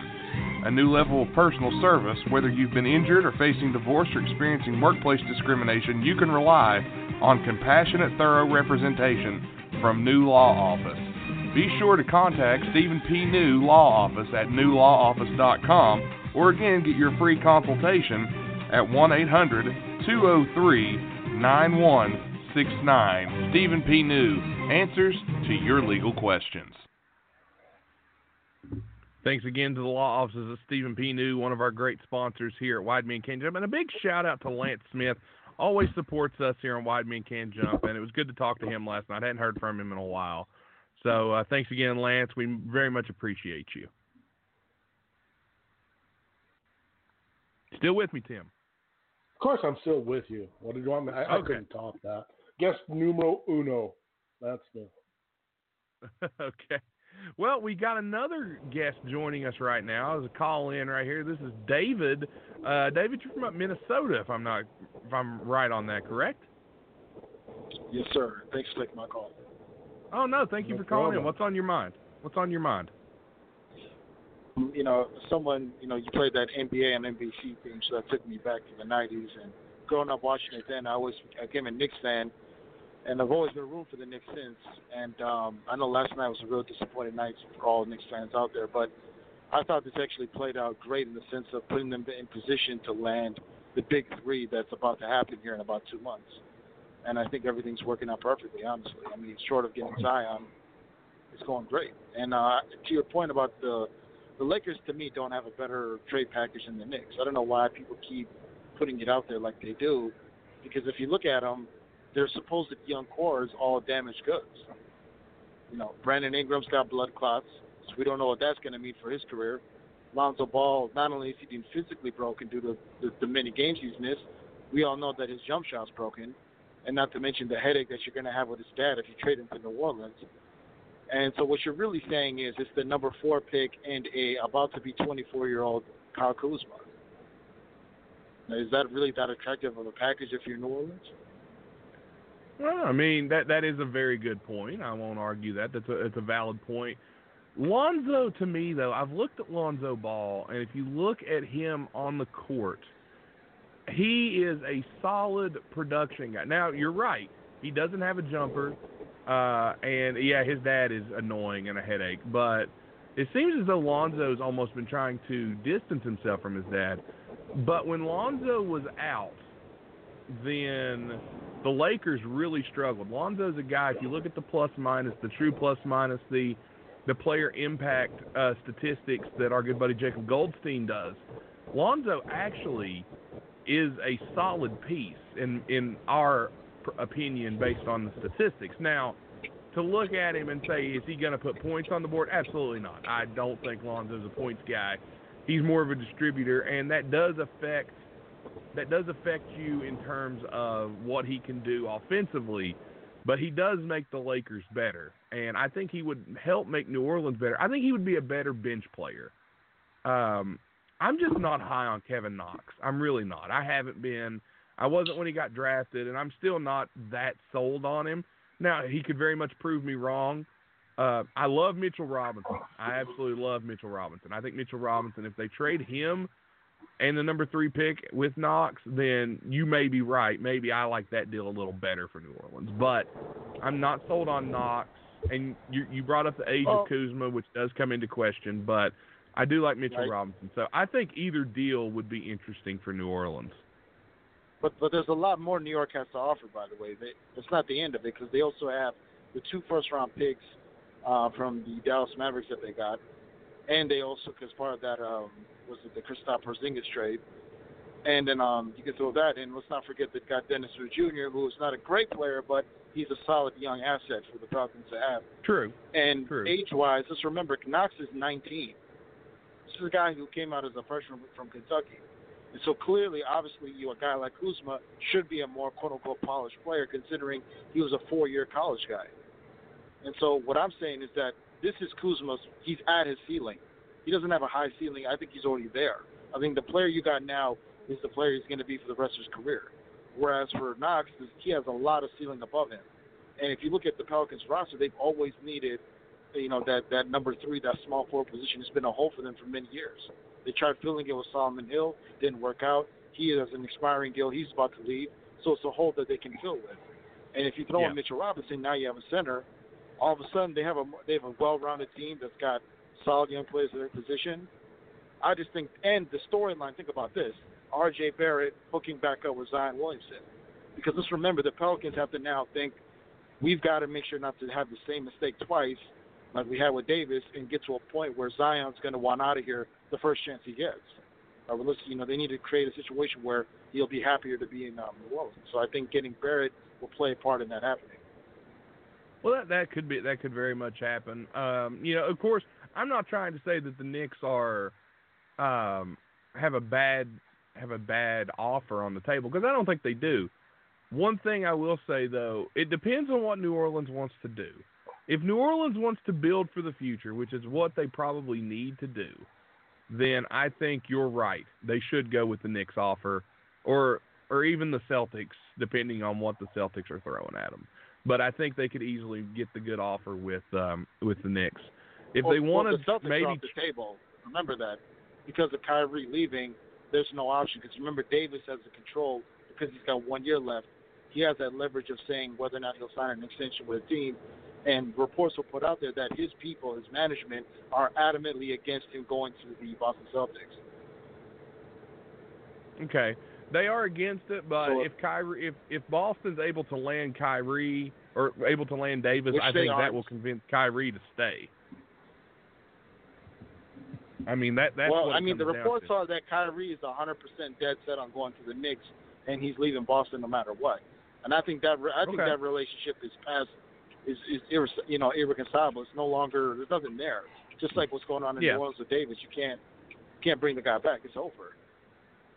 Okay. Well, I mean, if that's the case, then then I'll I'll agree with you. Then they would be off the table. But if you're willing to to make that play for, you know, if you make the play for him as the Knicks, they probably, depending on what they're going for, but the Lakers would probably be the better option if they want to try and win now, which I don't think they should do.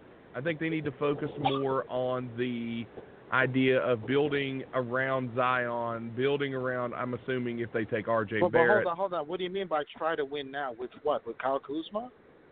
Well, win with uh, Who are they a lot of people think with? Zion. A lot of people think Zion Williamson coming in is actually good enough to get to uh, a playoff a playoff team for New Orleans. Now, I don't necessarily agree I with that. I agree I with don't that. agree. I'm saying that what what are the Lakers giving that is somehow gonna make that much of a substantial better difference than what the Knicks would offer? Because it's like I said, Ingram's got blood clots. You got to remember. he does. And so he may not he may not even be traded. He, from reports I heard, he's no longer even on the trade market because teams are wary about his health condition. Not to mention, Yeah, there's also a health condition with Josh Hart. So, I mean, you're really all you're really saying is that the number four pick, which probably will be Garland, and Kyle Kuzma. That's what you're. That's what the Lakers are really giving them at the end of the day. And and you think Well- that's an attractive offer? I mean, if you're David Griffin, I mean, I don't think you it's rather have attractive. R.J. Barrett? I don't think it's that attractive. I mean, I don't. If they're if the Knicks are throwing in those extra first round picks, then yeah, I would definitely take that offer. That that is better. That's a better offer. I, I don't think that you know if you're New Orleans, you got a lot to weigh. So I don't think that that the Lakers will necessarily have a better offer per se, especially with all that's coming out with the medical reports and the and I'll and I'll admit these are things that I'm not up on fully at the moment.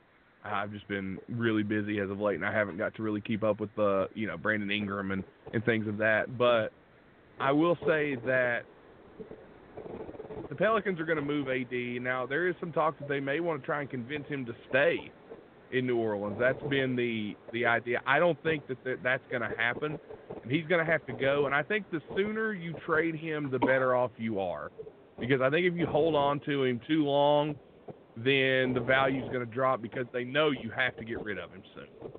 And Right. you know what? If if if I had to pull the trigger right now, I would probably pull go with the Knicks with those picks with and especially with Mitchell Robinson. I really like Mitchell Robinson.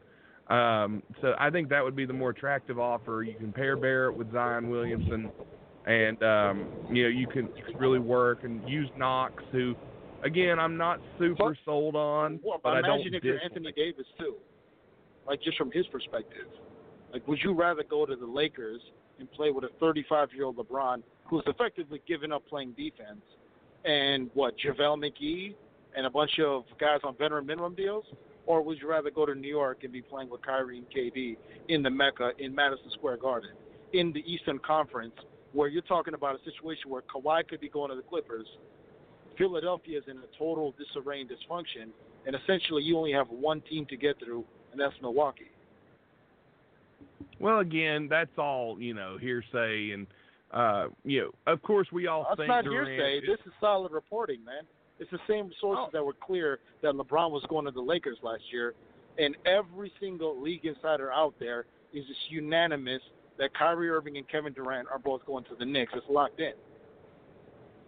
Well, yeah, I mean, again, that, of course, that's insider sources, and I'm not saying you're wrong. I also think they're going to go there, but I'm, I'm just, I don't want to say 100 percent that that's going to happen. I assume it will. I have been assuming it will, and, and I even said last year that LeBron was going to the Lakers. I thought he was going there. It made sense, um, and I think it makes sense if, if Kyrie wants to play with Durant and go back to being a second fiddle, then that's what he'll do. Is he'll go to New York.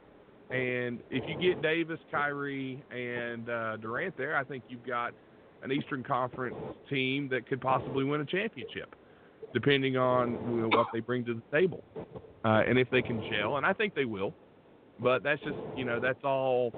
If you look at it, you know nothing's official yet. I, I don't like to assume 100% until Right, it's 100% okay. official.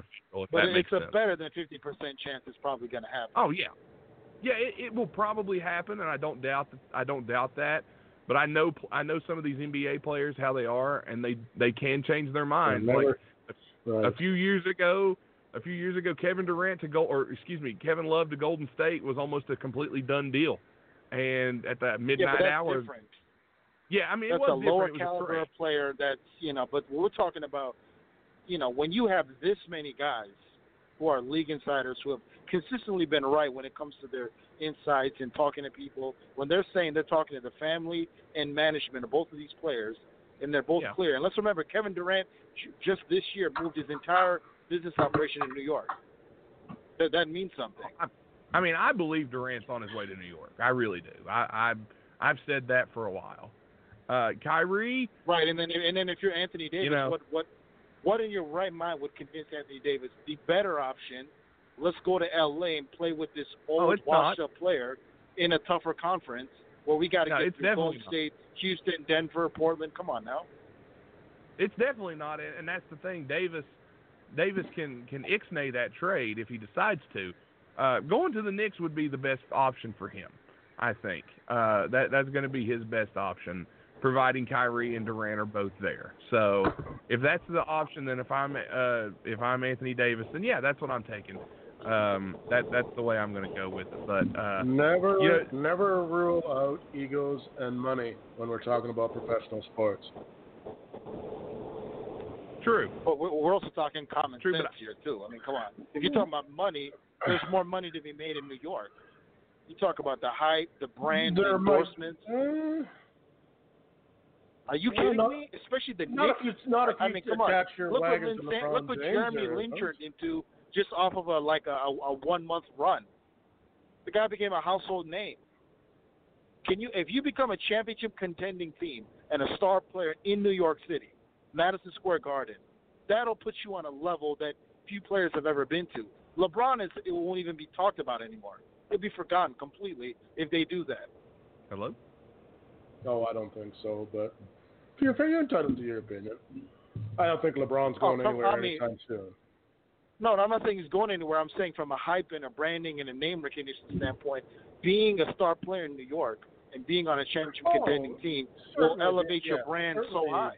Yeah, it will. But playing with LeBron in LA is not exactly a step down either. Well, if he's 35 and doesn't play defense, Well, it depends. It depends on what at it from a pieces come to LA looking at it too. a- You're looking at it from a basketball point. I'm looking at it from a media point, which is two different things. Depends that's on what true. Anthony, But then at the same time, you know what happens, right? You go to you go to LA with an old LeBron, and you guys don't Oh, I- win. Who do I you think? Who do you think they're going to blame? Right. I so the agree blame's going to go on Anthony wholeheartedly. Davis. I hope he Oh. doesn't go anywhere near LA. He's a fool if he goes to LA, in my opinion. But Well, that he- doesn't he mean won't. That, that doesn't mean he won't, though. That's just He will I, I get- understand. I agree with that. He will definitely get blamed over LeBron. I mean, that he is a hundred did- percent He fact. did want to go there at one time, correct? Yeah, well, that was at a you know. Let's remember at that time the Knicks thing wasn't quite as clear, and That that is was all- yeah, we were in the I'll give- hypothetical I'll hypothetical. gi- yeah, you know? I'll give you that. I mean, I hope he goes to New York. I'm one of those guys who figures there's a there's certain franchises in the league that need to be good, and the New York Knicks are one of them, and they haven't been. I hope he- and, they, and they haven't been for I a hope long he goes. time. I hope he goes to the Timberwolves. Oh, well, He of won't. course you, of course oh, you would. God, I would, I would like to see the New York Knicks be relevant again. Wouldn't hurt my feelings. at yeah. all. I just think it'd be amazing to see the Eastern Conference Finals. You know, Madison Square Garden, Kevin Durant drive down the lane and just dunk all over Giannis as Spike Lee's jumping up and down and going crazy. You can't tell me it'd be amazing to watch. You're a Uh, Minnesota. you're, are you from Minnesota or are you just in Minnesota? No, I'm from Minnesota. Well, yeah, that's a really big love for the for the Knicks. Yeah, it's just because you know, like a lot of people, you know, if you grew up in the '90s, you know, we all watched the NBA on NBC, and the most, you know, thing I'm also watched were the East Coast playoff games, right? Knicks, Pacers, Bulls, and so Fair during enough. that time, Yeah, me and my fair friends enough. Back Yeah, when the I Knicks were- understand. back when back when the Knicks were half decent.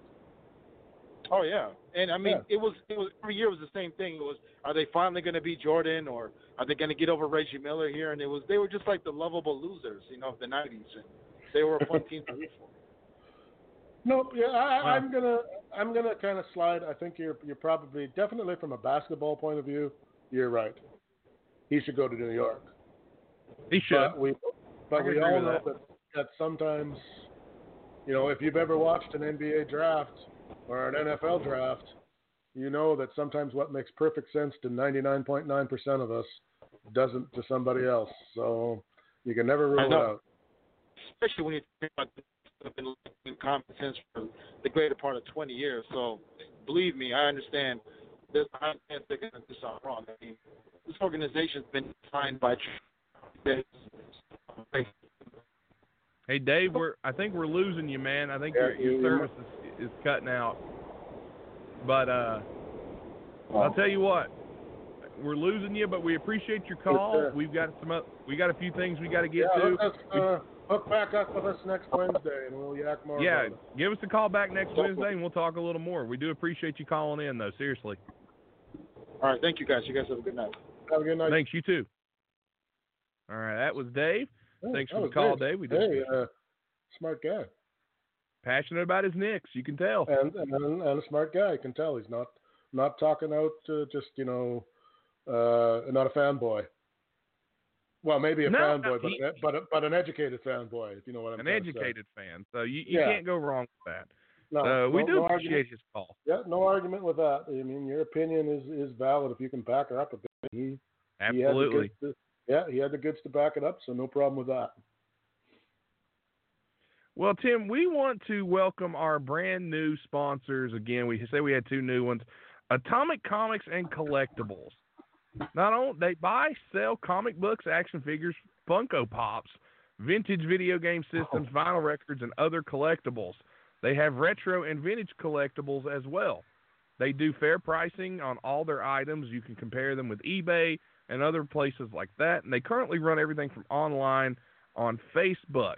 They're in the process right now of getting together a store in my hometown, Logan, West Virginia. So these guys are friends of mine. They're great people. Go give them a like on Facebook. They uh, again, that is Atomic Comics and Collectibles LLC.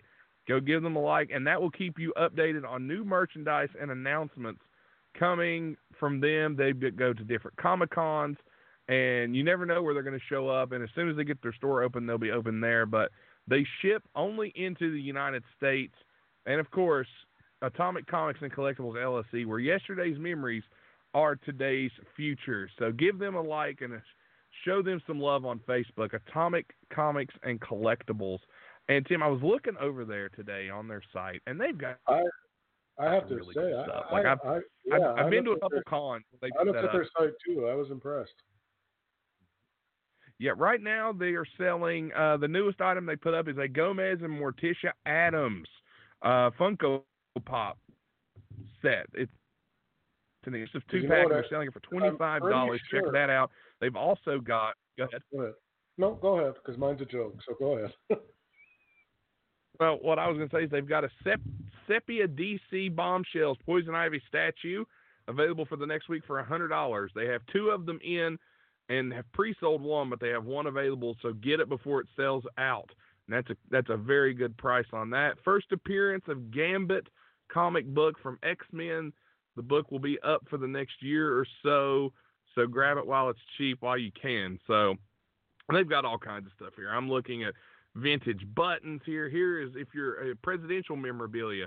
Here's some FDR buttons, individually priced. Some for you know six dollars here, six dollars there, five dollars here. So any uh maybe you can barely fan- do they have any of them white men can't jump buttons there? they might as well, right? Yeah, they got some more historical stuff Right. depending on what you're into. This one is uh I'm trying to look at it. I can't read it. It's hard to see. Captain I Meriwether Lewis. It's Oh, a collectible uh button set of Meriwether Lewis and John was Tyler. Pretty, uh, I was pretty sure I saw the limited edition independent wrestling TR Shock doll there, but yes, there's only two of those in existence. and, and one of them walks around and works for a living. But yeah, go ahead. Oh God. well, go ahead online and check it out. It's Atomic Comics and Collectibles. They've got so much stuff They're, that we can't even describe. Spend, spend some of your money on with good people and locals. Yeah, for you, that- if you- great West stuff. Virginia, If you're Virginia, into- Kentucky area. Again, any kind of comics, any kind of collectibles you're into, even even the remember the old Yeah. small Walt Disney books and the Mother Goose books. Yeah, have I saw some of those the. on there. That was quite a flashback for me. Do they have a mail order? Uh, yeah. I mean, I'm sure you can order by mail. The best way to order those to message them online, and uh, they'll work with well, you that I way. Mean, like if you you can yeah, I mean you don't have to you don't have to physically go to the store to uh, to purchase. no, no, they'll they'll mail it to you. Yeah, they'll mail it to you. Till they find out where I live. Again, they only mail right now. They're only mailing in the United States, but they're going to be working on that as well. So hopefully we can get more from them. So thanks again to Atomic Comics and Collectibles. Tell Leslie and tell Michael you I said, am uh, hey, I am willing to become the uh, Canadian distribution hub for Atomic Comics.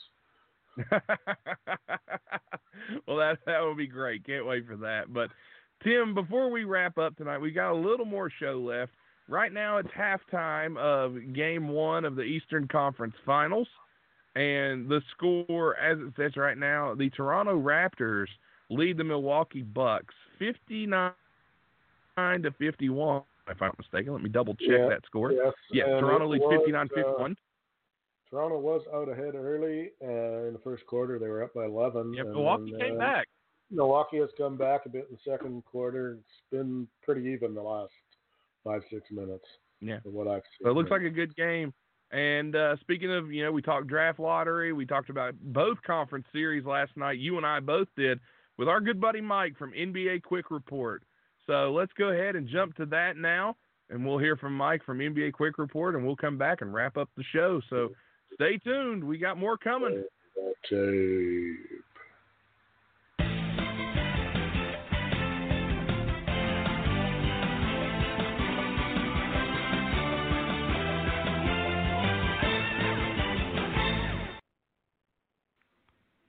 And joining us right now from NBA Quick Report is our good buddy Mike. Mike, thanks for coming back on and talking a little basketball with us.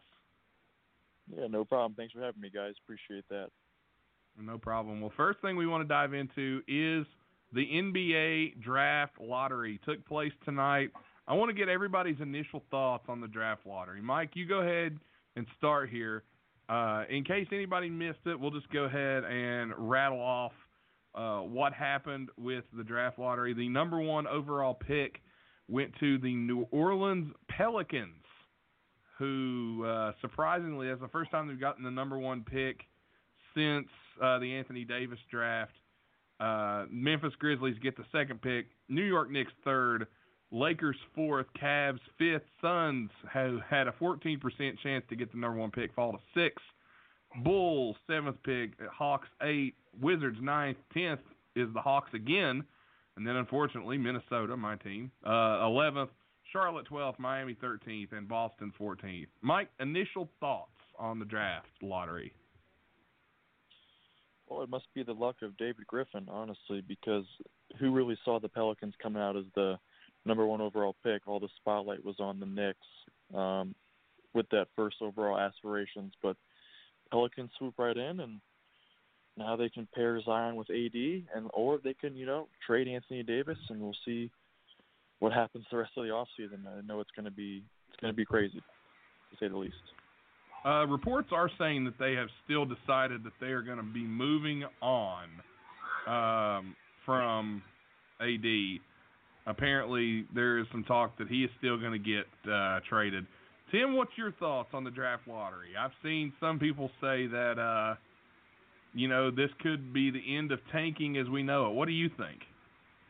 Well, I don't know about that. My my initial thoughts are is that the draft lottery is broken. Um, I don't like when teams who are in the middle of the pack are getting fourth picks, and that's not necessarily because it's the Lakers, although that certainly doesn't hurt my opinion in that area.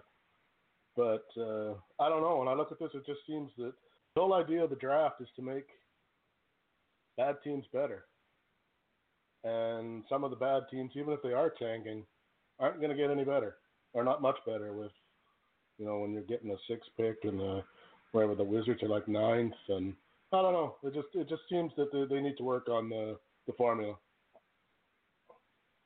Well, that was the whole uh, the whole reason for the changing of the odds.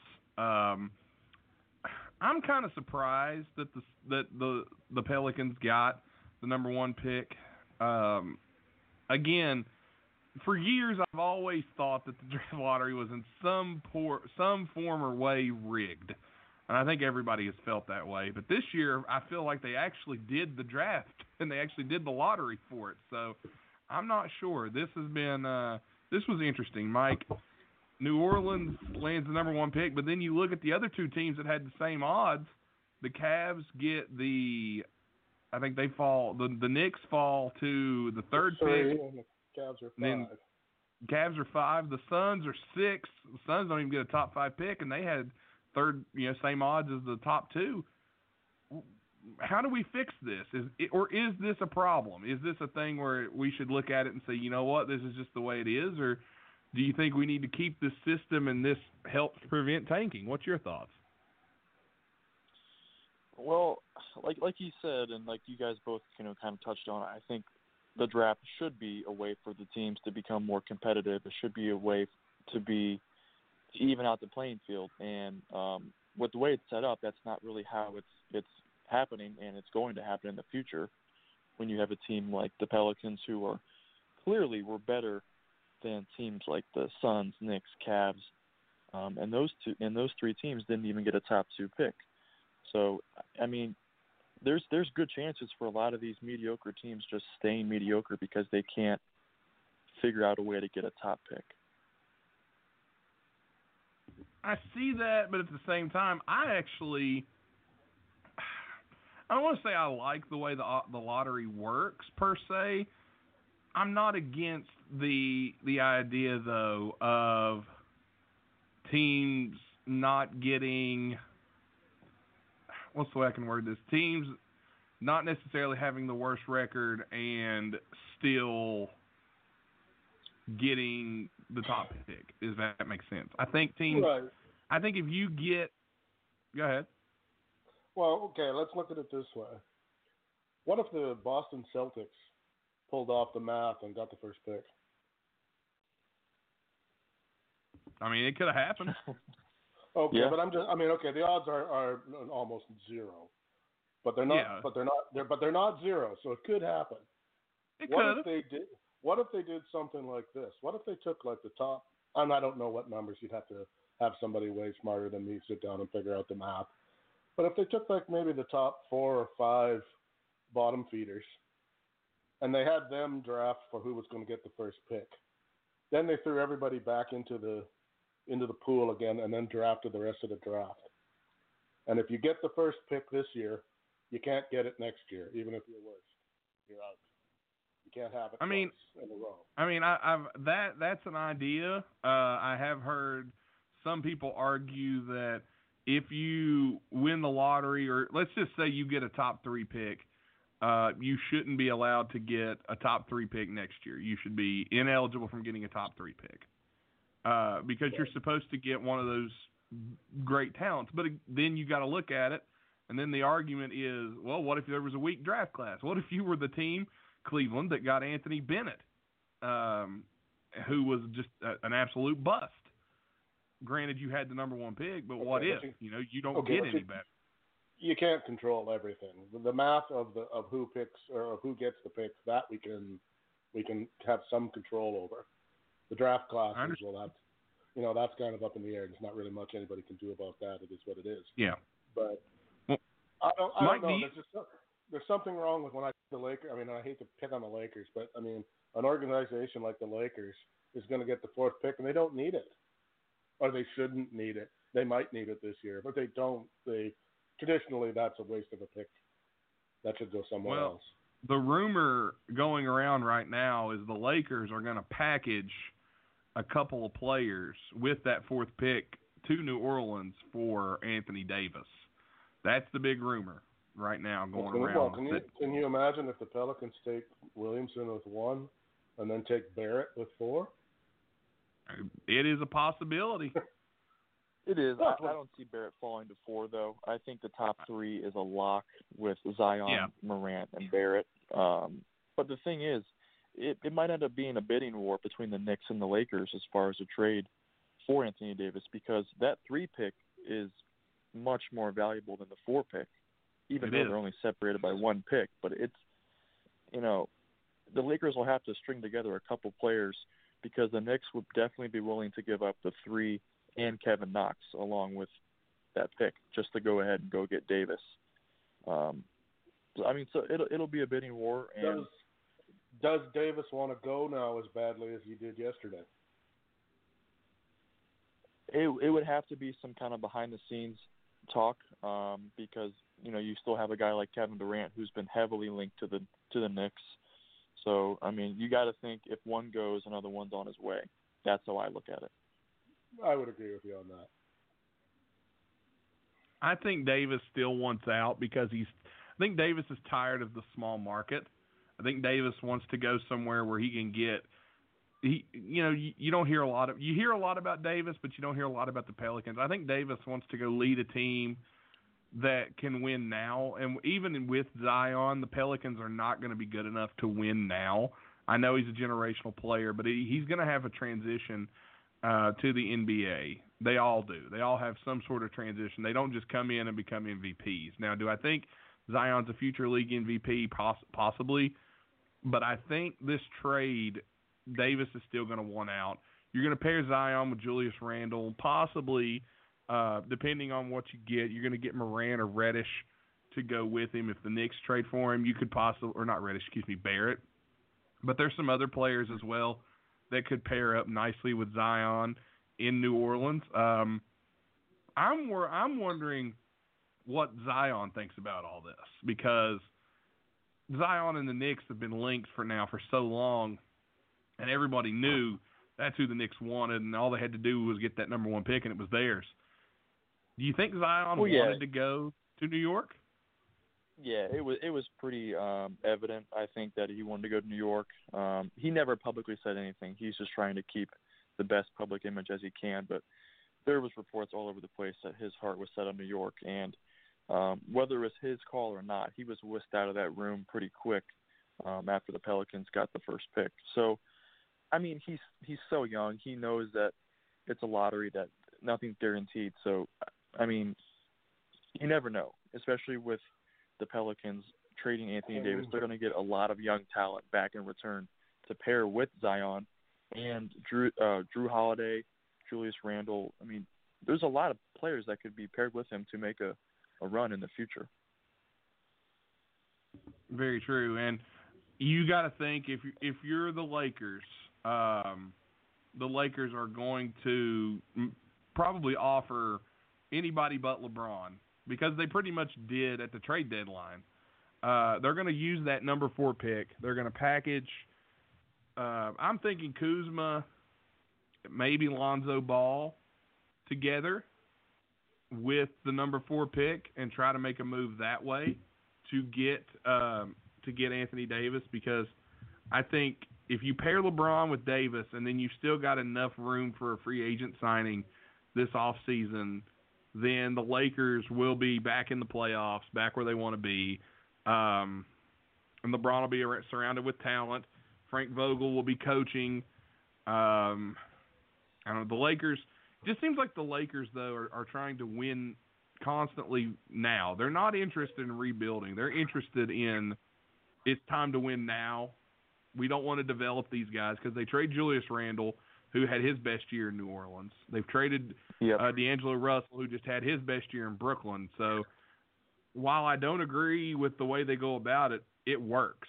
So I think I think the Lakers are going to ultimately land Davis. I don't think he's going to end up in New York unless Kevin Durant can pull some strings. I think Davis's landing spot would end up being the Lakers. Yeah, I think so too. Um, and you still have to factor in the Kyrie Irving effect because that could, is a very big possibility to go with Davis as long as they can clear some cap. I think it'd be very close, but um, there is a there is a way they could have all three players on that team. I know for a fact. Um, but realistically, I think the Lakers are the number one option. And with your win now take, I do agree with that. Um, but it doesn't always pan out. They tried to do that with Kobe and um, Dwight Howard and Steve Nash. Yeah. Look what happened. Yeah, I remember that. That was dumpster fire. But oh, God. you make that decision when when you have LeBron James, you commit to winning now. You don't.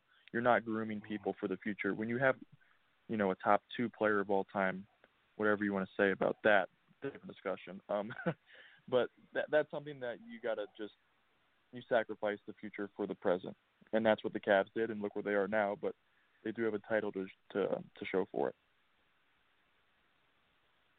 Yeah, I'd What were say you saying, Tim? You're, you're, you're, I'd say you're right on the money with both of those assessments. They've got what? Would you say maybe three or four years of LeBron left tops, to where he's still? Yeah. Because he is. I mean that that w- I would that may argue, be pushing it. Yeah, I would argue that he's already starting to decline a tiny bit, but he was so good that it's, you know, he's still he's still good. Um, and their fan base is not about uh, having an average team. They they want to. I mean, that's LA. They want a winner, and they had one for quite a while too. So they're kind of spoiled there also. Yeah, absolutely. Very true.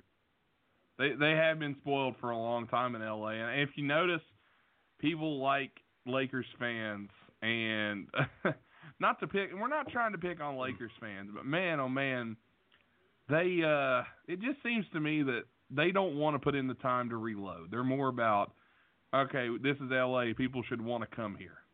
So I don't know. Uh, but with the draft lottery, the Lakers, um, we're looking at them. Pos- I mean, possibly could they could move that pick. The Knicks are willing to offer their pick.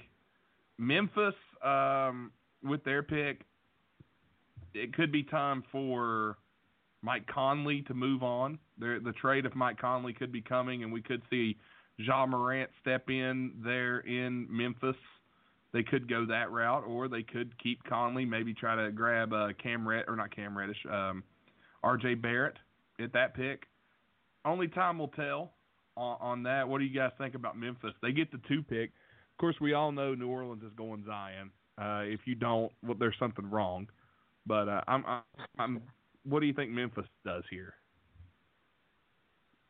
Um, I- think they go Ja Morant. I think that um, the Grizzlies were already shopping Conley before last year's trade deadline, so I feel like it's it's pretty much. I'm not gonna say a lock, but I think it's pretty much set in stone that Morant will be selected by the Grizzlies and Conley will be moved. Like I said, they were already shopping him before, so I, I think this gives them a lot more reassurance. They have their their future point guard and player to build around, and it's time for them to move on from Conley. Very true. Uh, the draft lottery, it's just it's interesting.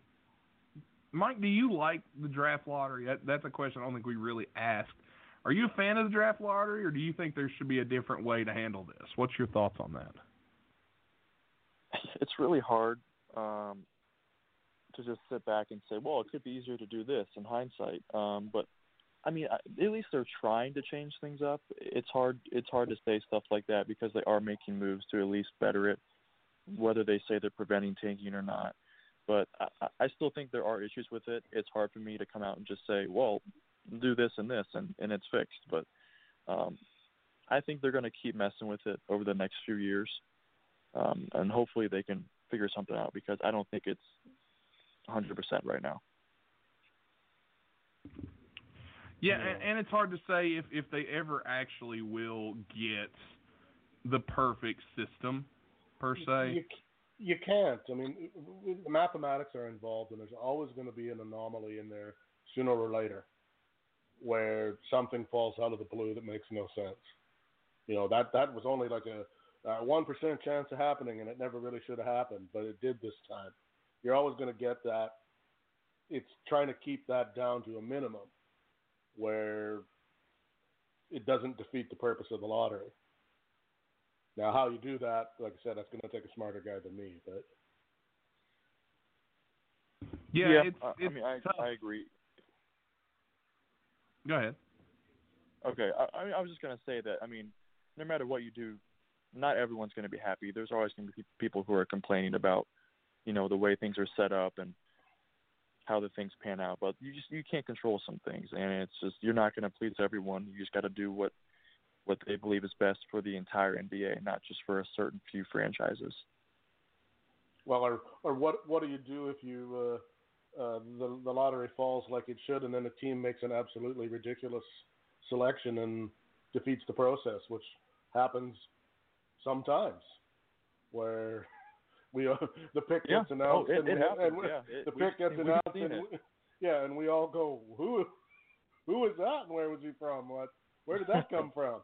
So you know, th- there's there's still more things to it just than that the no system is perfect, and I don't think you're ever going to get one.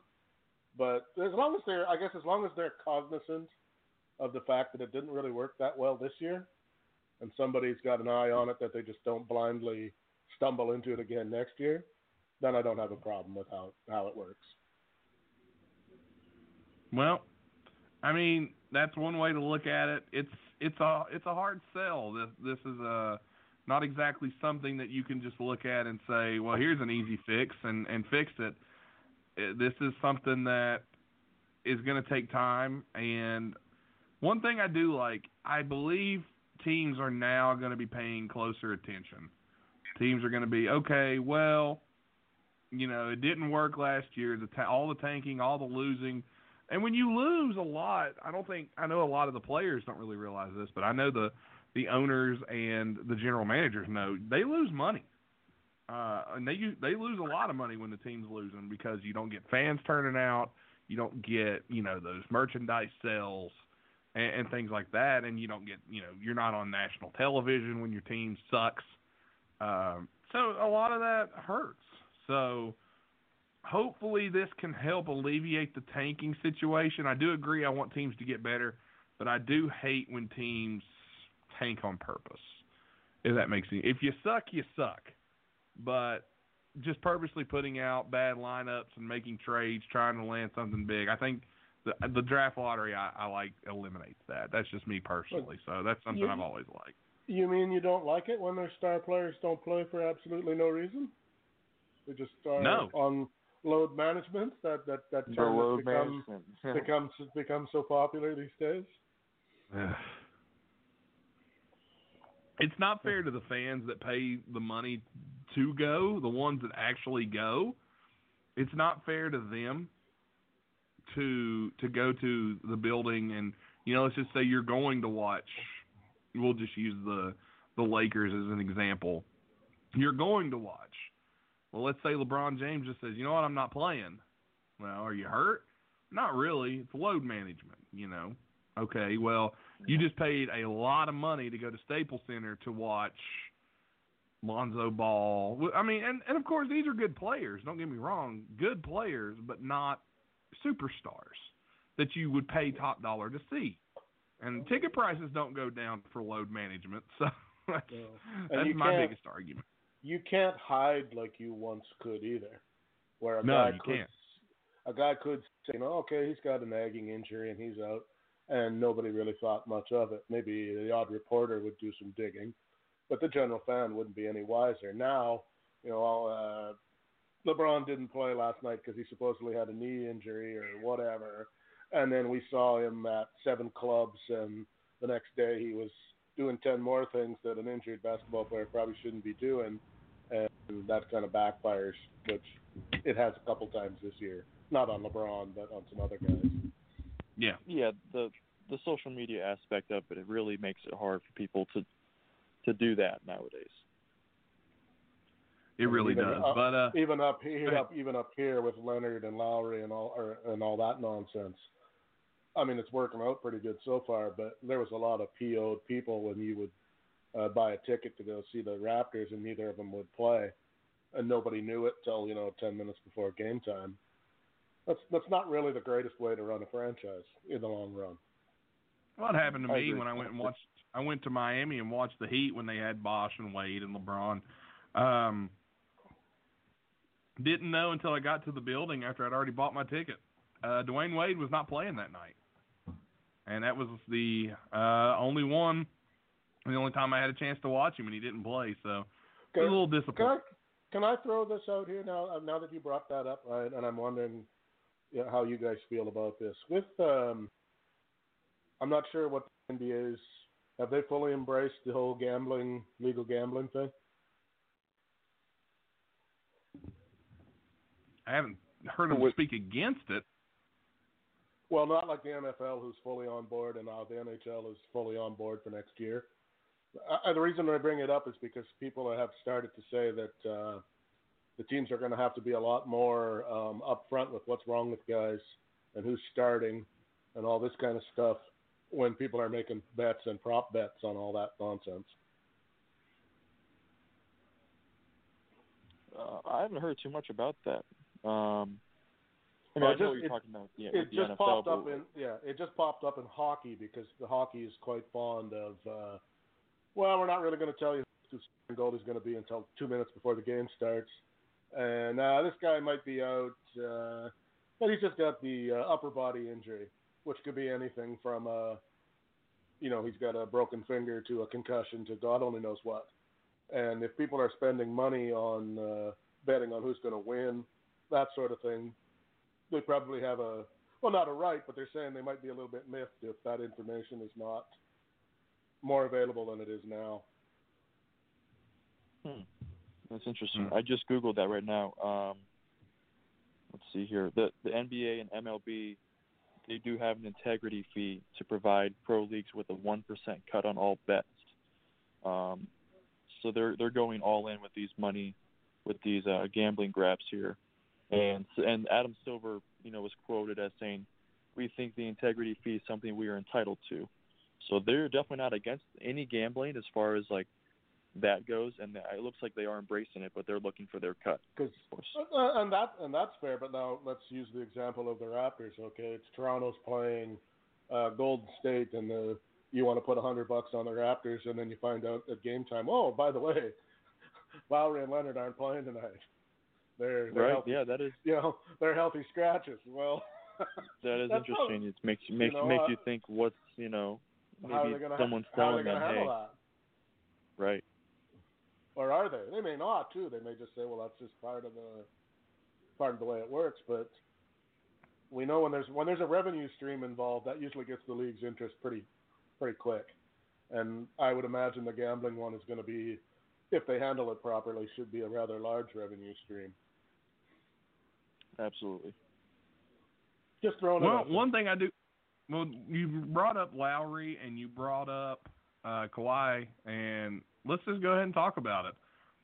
We've got Prime- the Raptors Prime Minister- and the Bu- Prime Minister Leonard, you, you mean? Yeah, exactly. Raptors and the Bucks pl- facing off in the Eastern Conference Finals.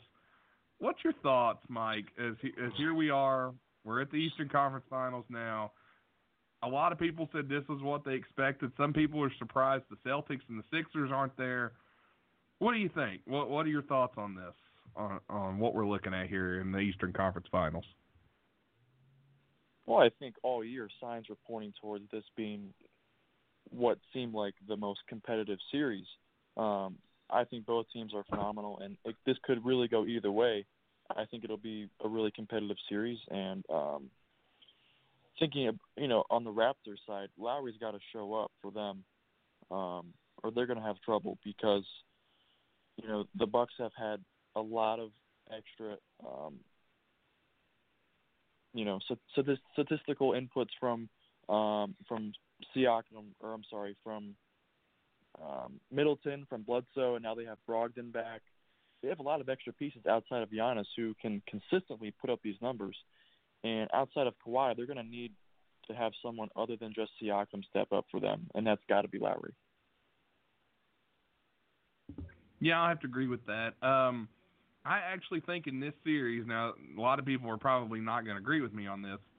I took the Raptors to win this one in seven. I think this one will go seven, uh, mainly because Kawhi Leonard. I think his experience in these games and these these late games, especially with what we saw against Philly, and I think Kawhi is going to have a great series. And again, I think uh, Kyle Lowry does need to step up and play. Siakam's got to be healthy and play well. Uh, the one that I'm really looking forward to, though, is to see a potential matchup between Kawhi and Giannis. I want to see Kawhi try to guard Giannis. I want to see how he does, uh, especially at this this stage here, at this level. I think the Raptors can win this series and get to the NBA Finals. We'll have to wait and see. Um, but I'm happy with either team going because it's it's to me it's different and I like that. What what say you two? Tim, you go ahead. What do you think? Oh, I agree with that. It's it's it's nice to see some fresh blood, as it were. Um, it's not the same old guys. I don't know if Toronto has got the horses. Um, they don't have much of a bench really, or they don't use it anyway. Uh, it's going to be yeah. I mean, it's basically going to be Leonard versus Giannis, and whoever wins that battle is probably going to be on the winning team. What do you think, Mike? I can agree with that. I I just think that um, it's going to be a lot harder this series for Kawhi to do it all himself because he's probably going to have Giannis checking him every possession, or at least for the majority of them. Um, and I think that I don't think he has enough help compared to Giannis as far as consistent consistency with it, you know, more than just one extra player on the side. Like you said, the Raptors aren't very deep. They haven't, or at least in this playoffs, that they're they don't seem very deep at all. Whereas the Bucks, they could go eight, nine deep, and they could still, you know, keep on uh, keep the lead going. Um, I I personally am taking the Bucks in six. Um, I know you don't like to hear that, but um, I just think that they have too much as a team for someone just like you know Kawhi to go after. And that's not even a knock on Kawhi because I love Kawhi. I think he's phenomenal and he's you know Finals MVP. But I don't think he single-handedly is enough to take down um, the Greek Freak and the rest of the squad. Well, again, we'll have to wait and see, you know, what shows up because there's there was some games in the the series the Bucks were in where I felt that that maybe the role players didn't. I know that game one against Boston, the role players did not show up. They didn't play well. Um, I think I think Toronto will come out and surprise a lot of people in game one just because of the emotions of winning that game seven and Milwaukee has been at home sitting for a while. And I think that them not playing consistent basketball is not going to help them as much as what people think. I think them winning in five was great, but I think that layoff is going to hurt them. They also have not been tested once. They've had no um, adversity to deal with so far. I mean, a four nothing and a four one. I mean, they lost their big their biggest a, adversity. Their biggest adversity was Paul Pierce on the microphone after game one, and in the semi. but but they they haven't faced uh you know we're uh, down three two and we got to win tonight or we're out kind of thing. And they're a young team. I mean, they may that may not bother them at all. It may also be. I mean, we've seen that before too, where sometimes you got to you got to learn how to uh, lose before you can win.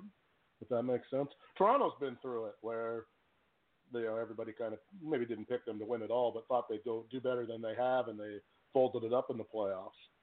It it can can happen. So I still think Milwaukee's probably a better team than Toronto, though. Possibly, possibly. We'll have to see on that. But uh, how about the other series, Mike? We're sitting here now. Golden State taking on Portland in a match of, well, I call it Golden State against Golden State Light. That's what I've been. Uh, that's been my anchor here. Golden State always just seems to dominate Portland. Um, mainly because if you look at Portland, you look at Golden State, they play very similar, up and down style, shoot a lot of threes. Without Nurkic, though. I think this is going to be, and of course, we all said it in every series that they were in this year. I think this is the series where it comes up and it, it hurts them not having Nurkic on the court. I think the lack of, of big guy depth hurts because Enes Kanter cannot play and guard Draymond Green. Uh, Zach Collins, My, Meyers Leonard, it's going to hurt them. Um, even if even if Golden State – you know, a lot of people are saying, oh, they're going to have a tough time if Durant doesn't play. They're, you know, they're going to struggle without Durant if he doesn't play. This is the this is the team that won 73 games without Kevin Durant. I, I think people forget that they didn't have Kevin Durant when they won 73 games and won a championship. I don't think they're going to struggle much with Portland, and and that's not a knock on Portland. Portland's a good team, but Lillard and Mm-hmm. McCollum are both going to have to go off on the same night, and they have yet to do that this series. What do you guys think, Mike? Start with you. Yeah, they're both going to have to average probably 30 points apiece just to take down the Warriors, um, and that's without Kevin Durant too. I just feel like outside of them, they don't really have too much of a supporting cast offensively to compete with Golden State. I mean, you can't really rely on Rodney Hood to get you double digits every every night, or you know, push that 20 point threshold, especially with a banged up knee too. Um, and like you said, the lack of depth. Um, you know, at, at the at the power forward and center positions, I don't think a 21 year old Zach Collins is ready for that yet.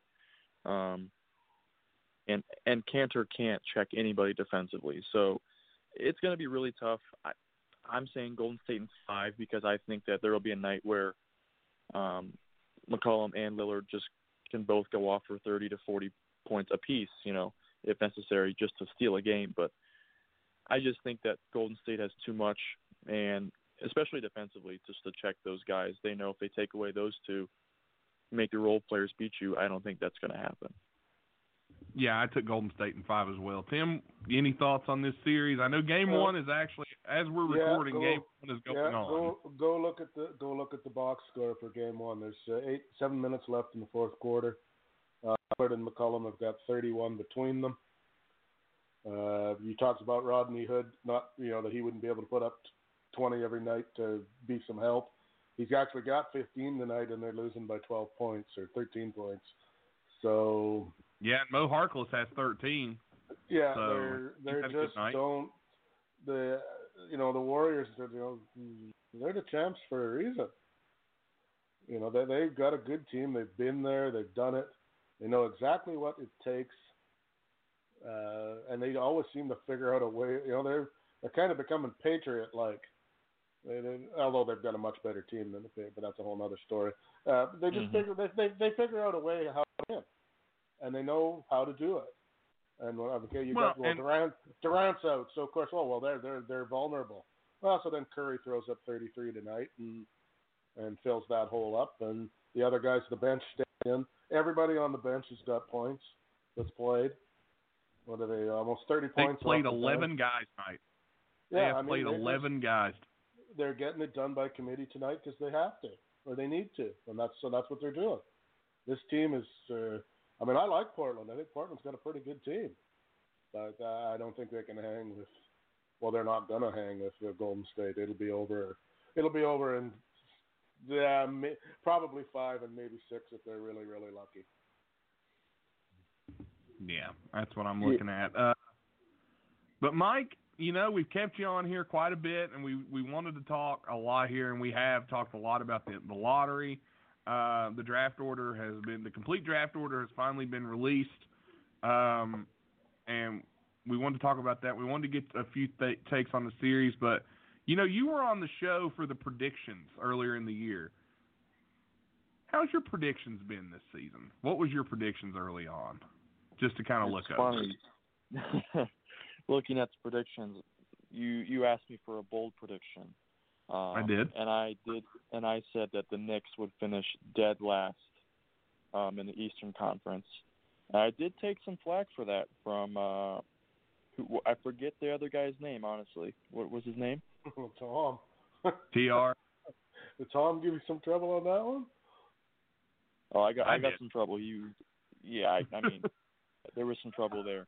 Um, I think the consensus Tom, from you Tom's a big believer. Tom's a big bottom. believer in Mitchell Robinson. He's a big believer in Mitchell Robinson, and he really and we honestly thought that the Atlanta Hawks were going to be the worst team in the league this year. But you know, I was I did I didn't disagree with you on that. The New York Knicks, I knew were not going to be a good team this year. Yeah, I, ju- I just saw what they did last year without Porzingis in the lineup, and I was like, yeah, there's no way. So I mean, that was mine.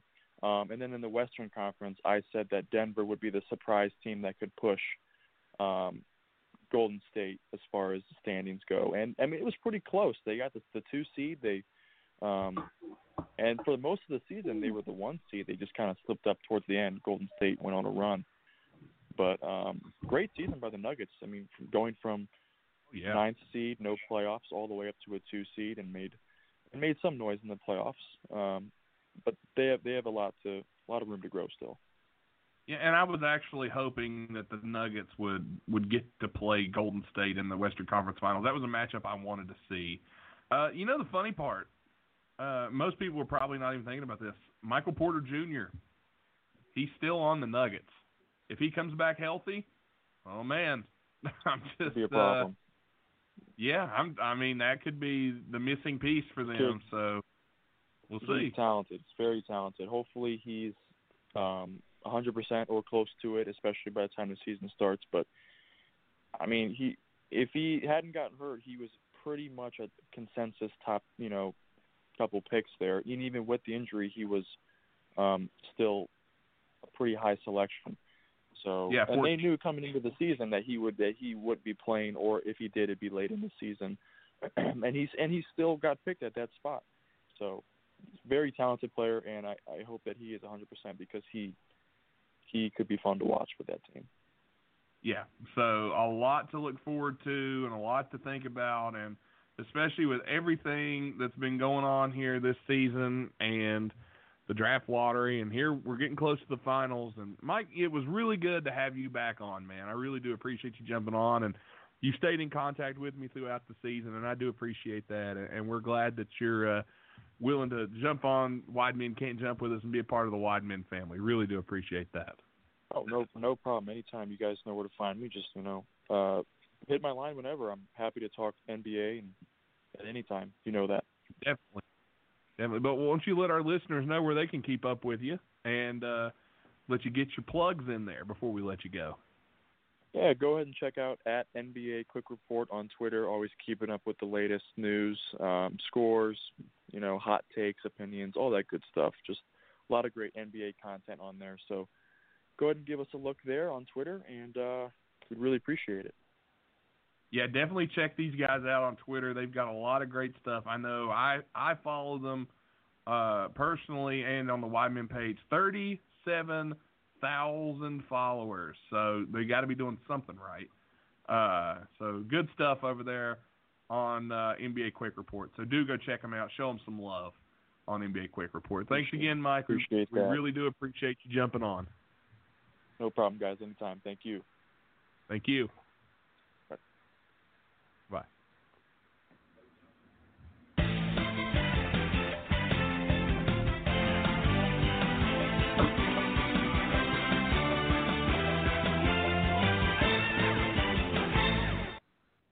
And that was mine and Tim's conversation with Mike from NBA Quick Report. And man, oh man, we had a lot to talk about, didn't we, Tim? Mike's the man. He is. Right now, it's the third quarter. The Bucks are up, or the Bucks trail by four. Raptors are up 78-74 as we speak, and Siakam's going to shoot a three and brick. So now the Bucks have a chance to cut it to a one-possession game. But Tim, we have went overtime and then some tonight. I see that. Indeed.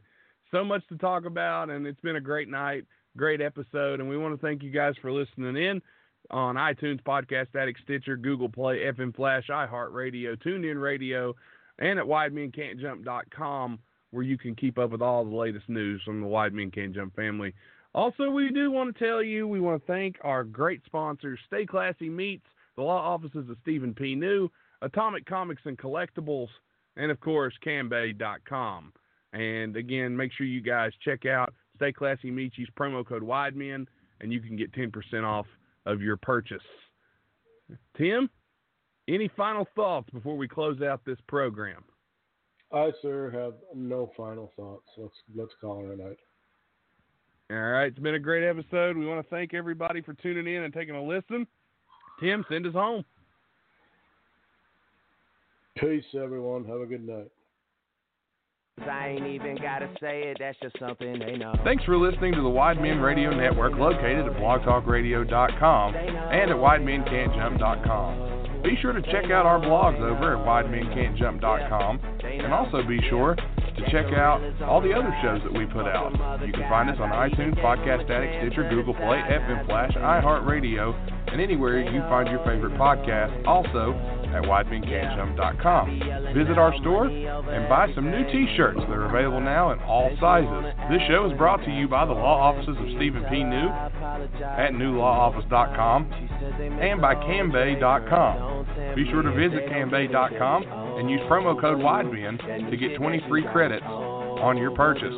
Thanks for listening again, and we'll see you next time for the next episode on the Wide Men Radio Network.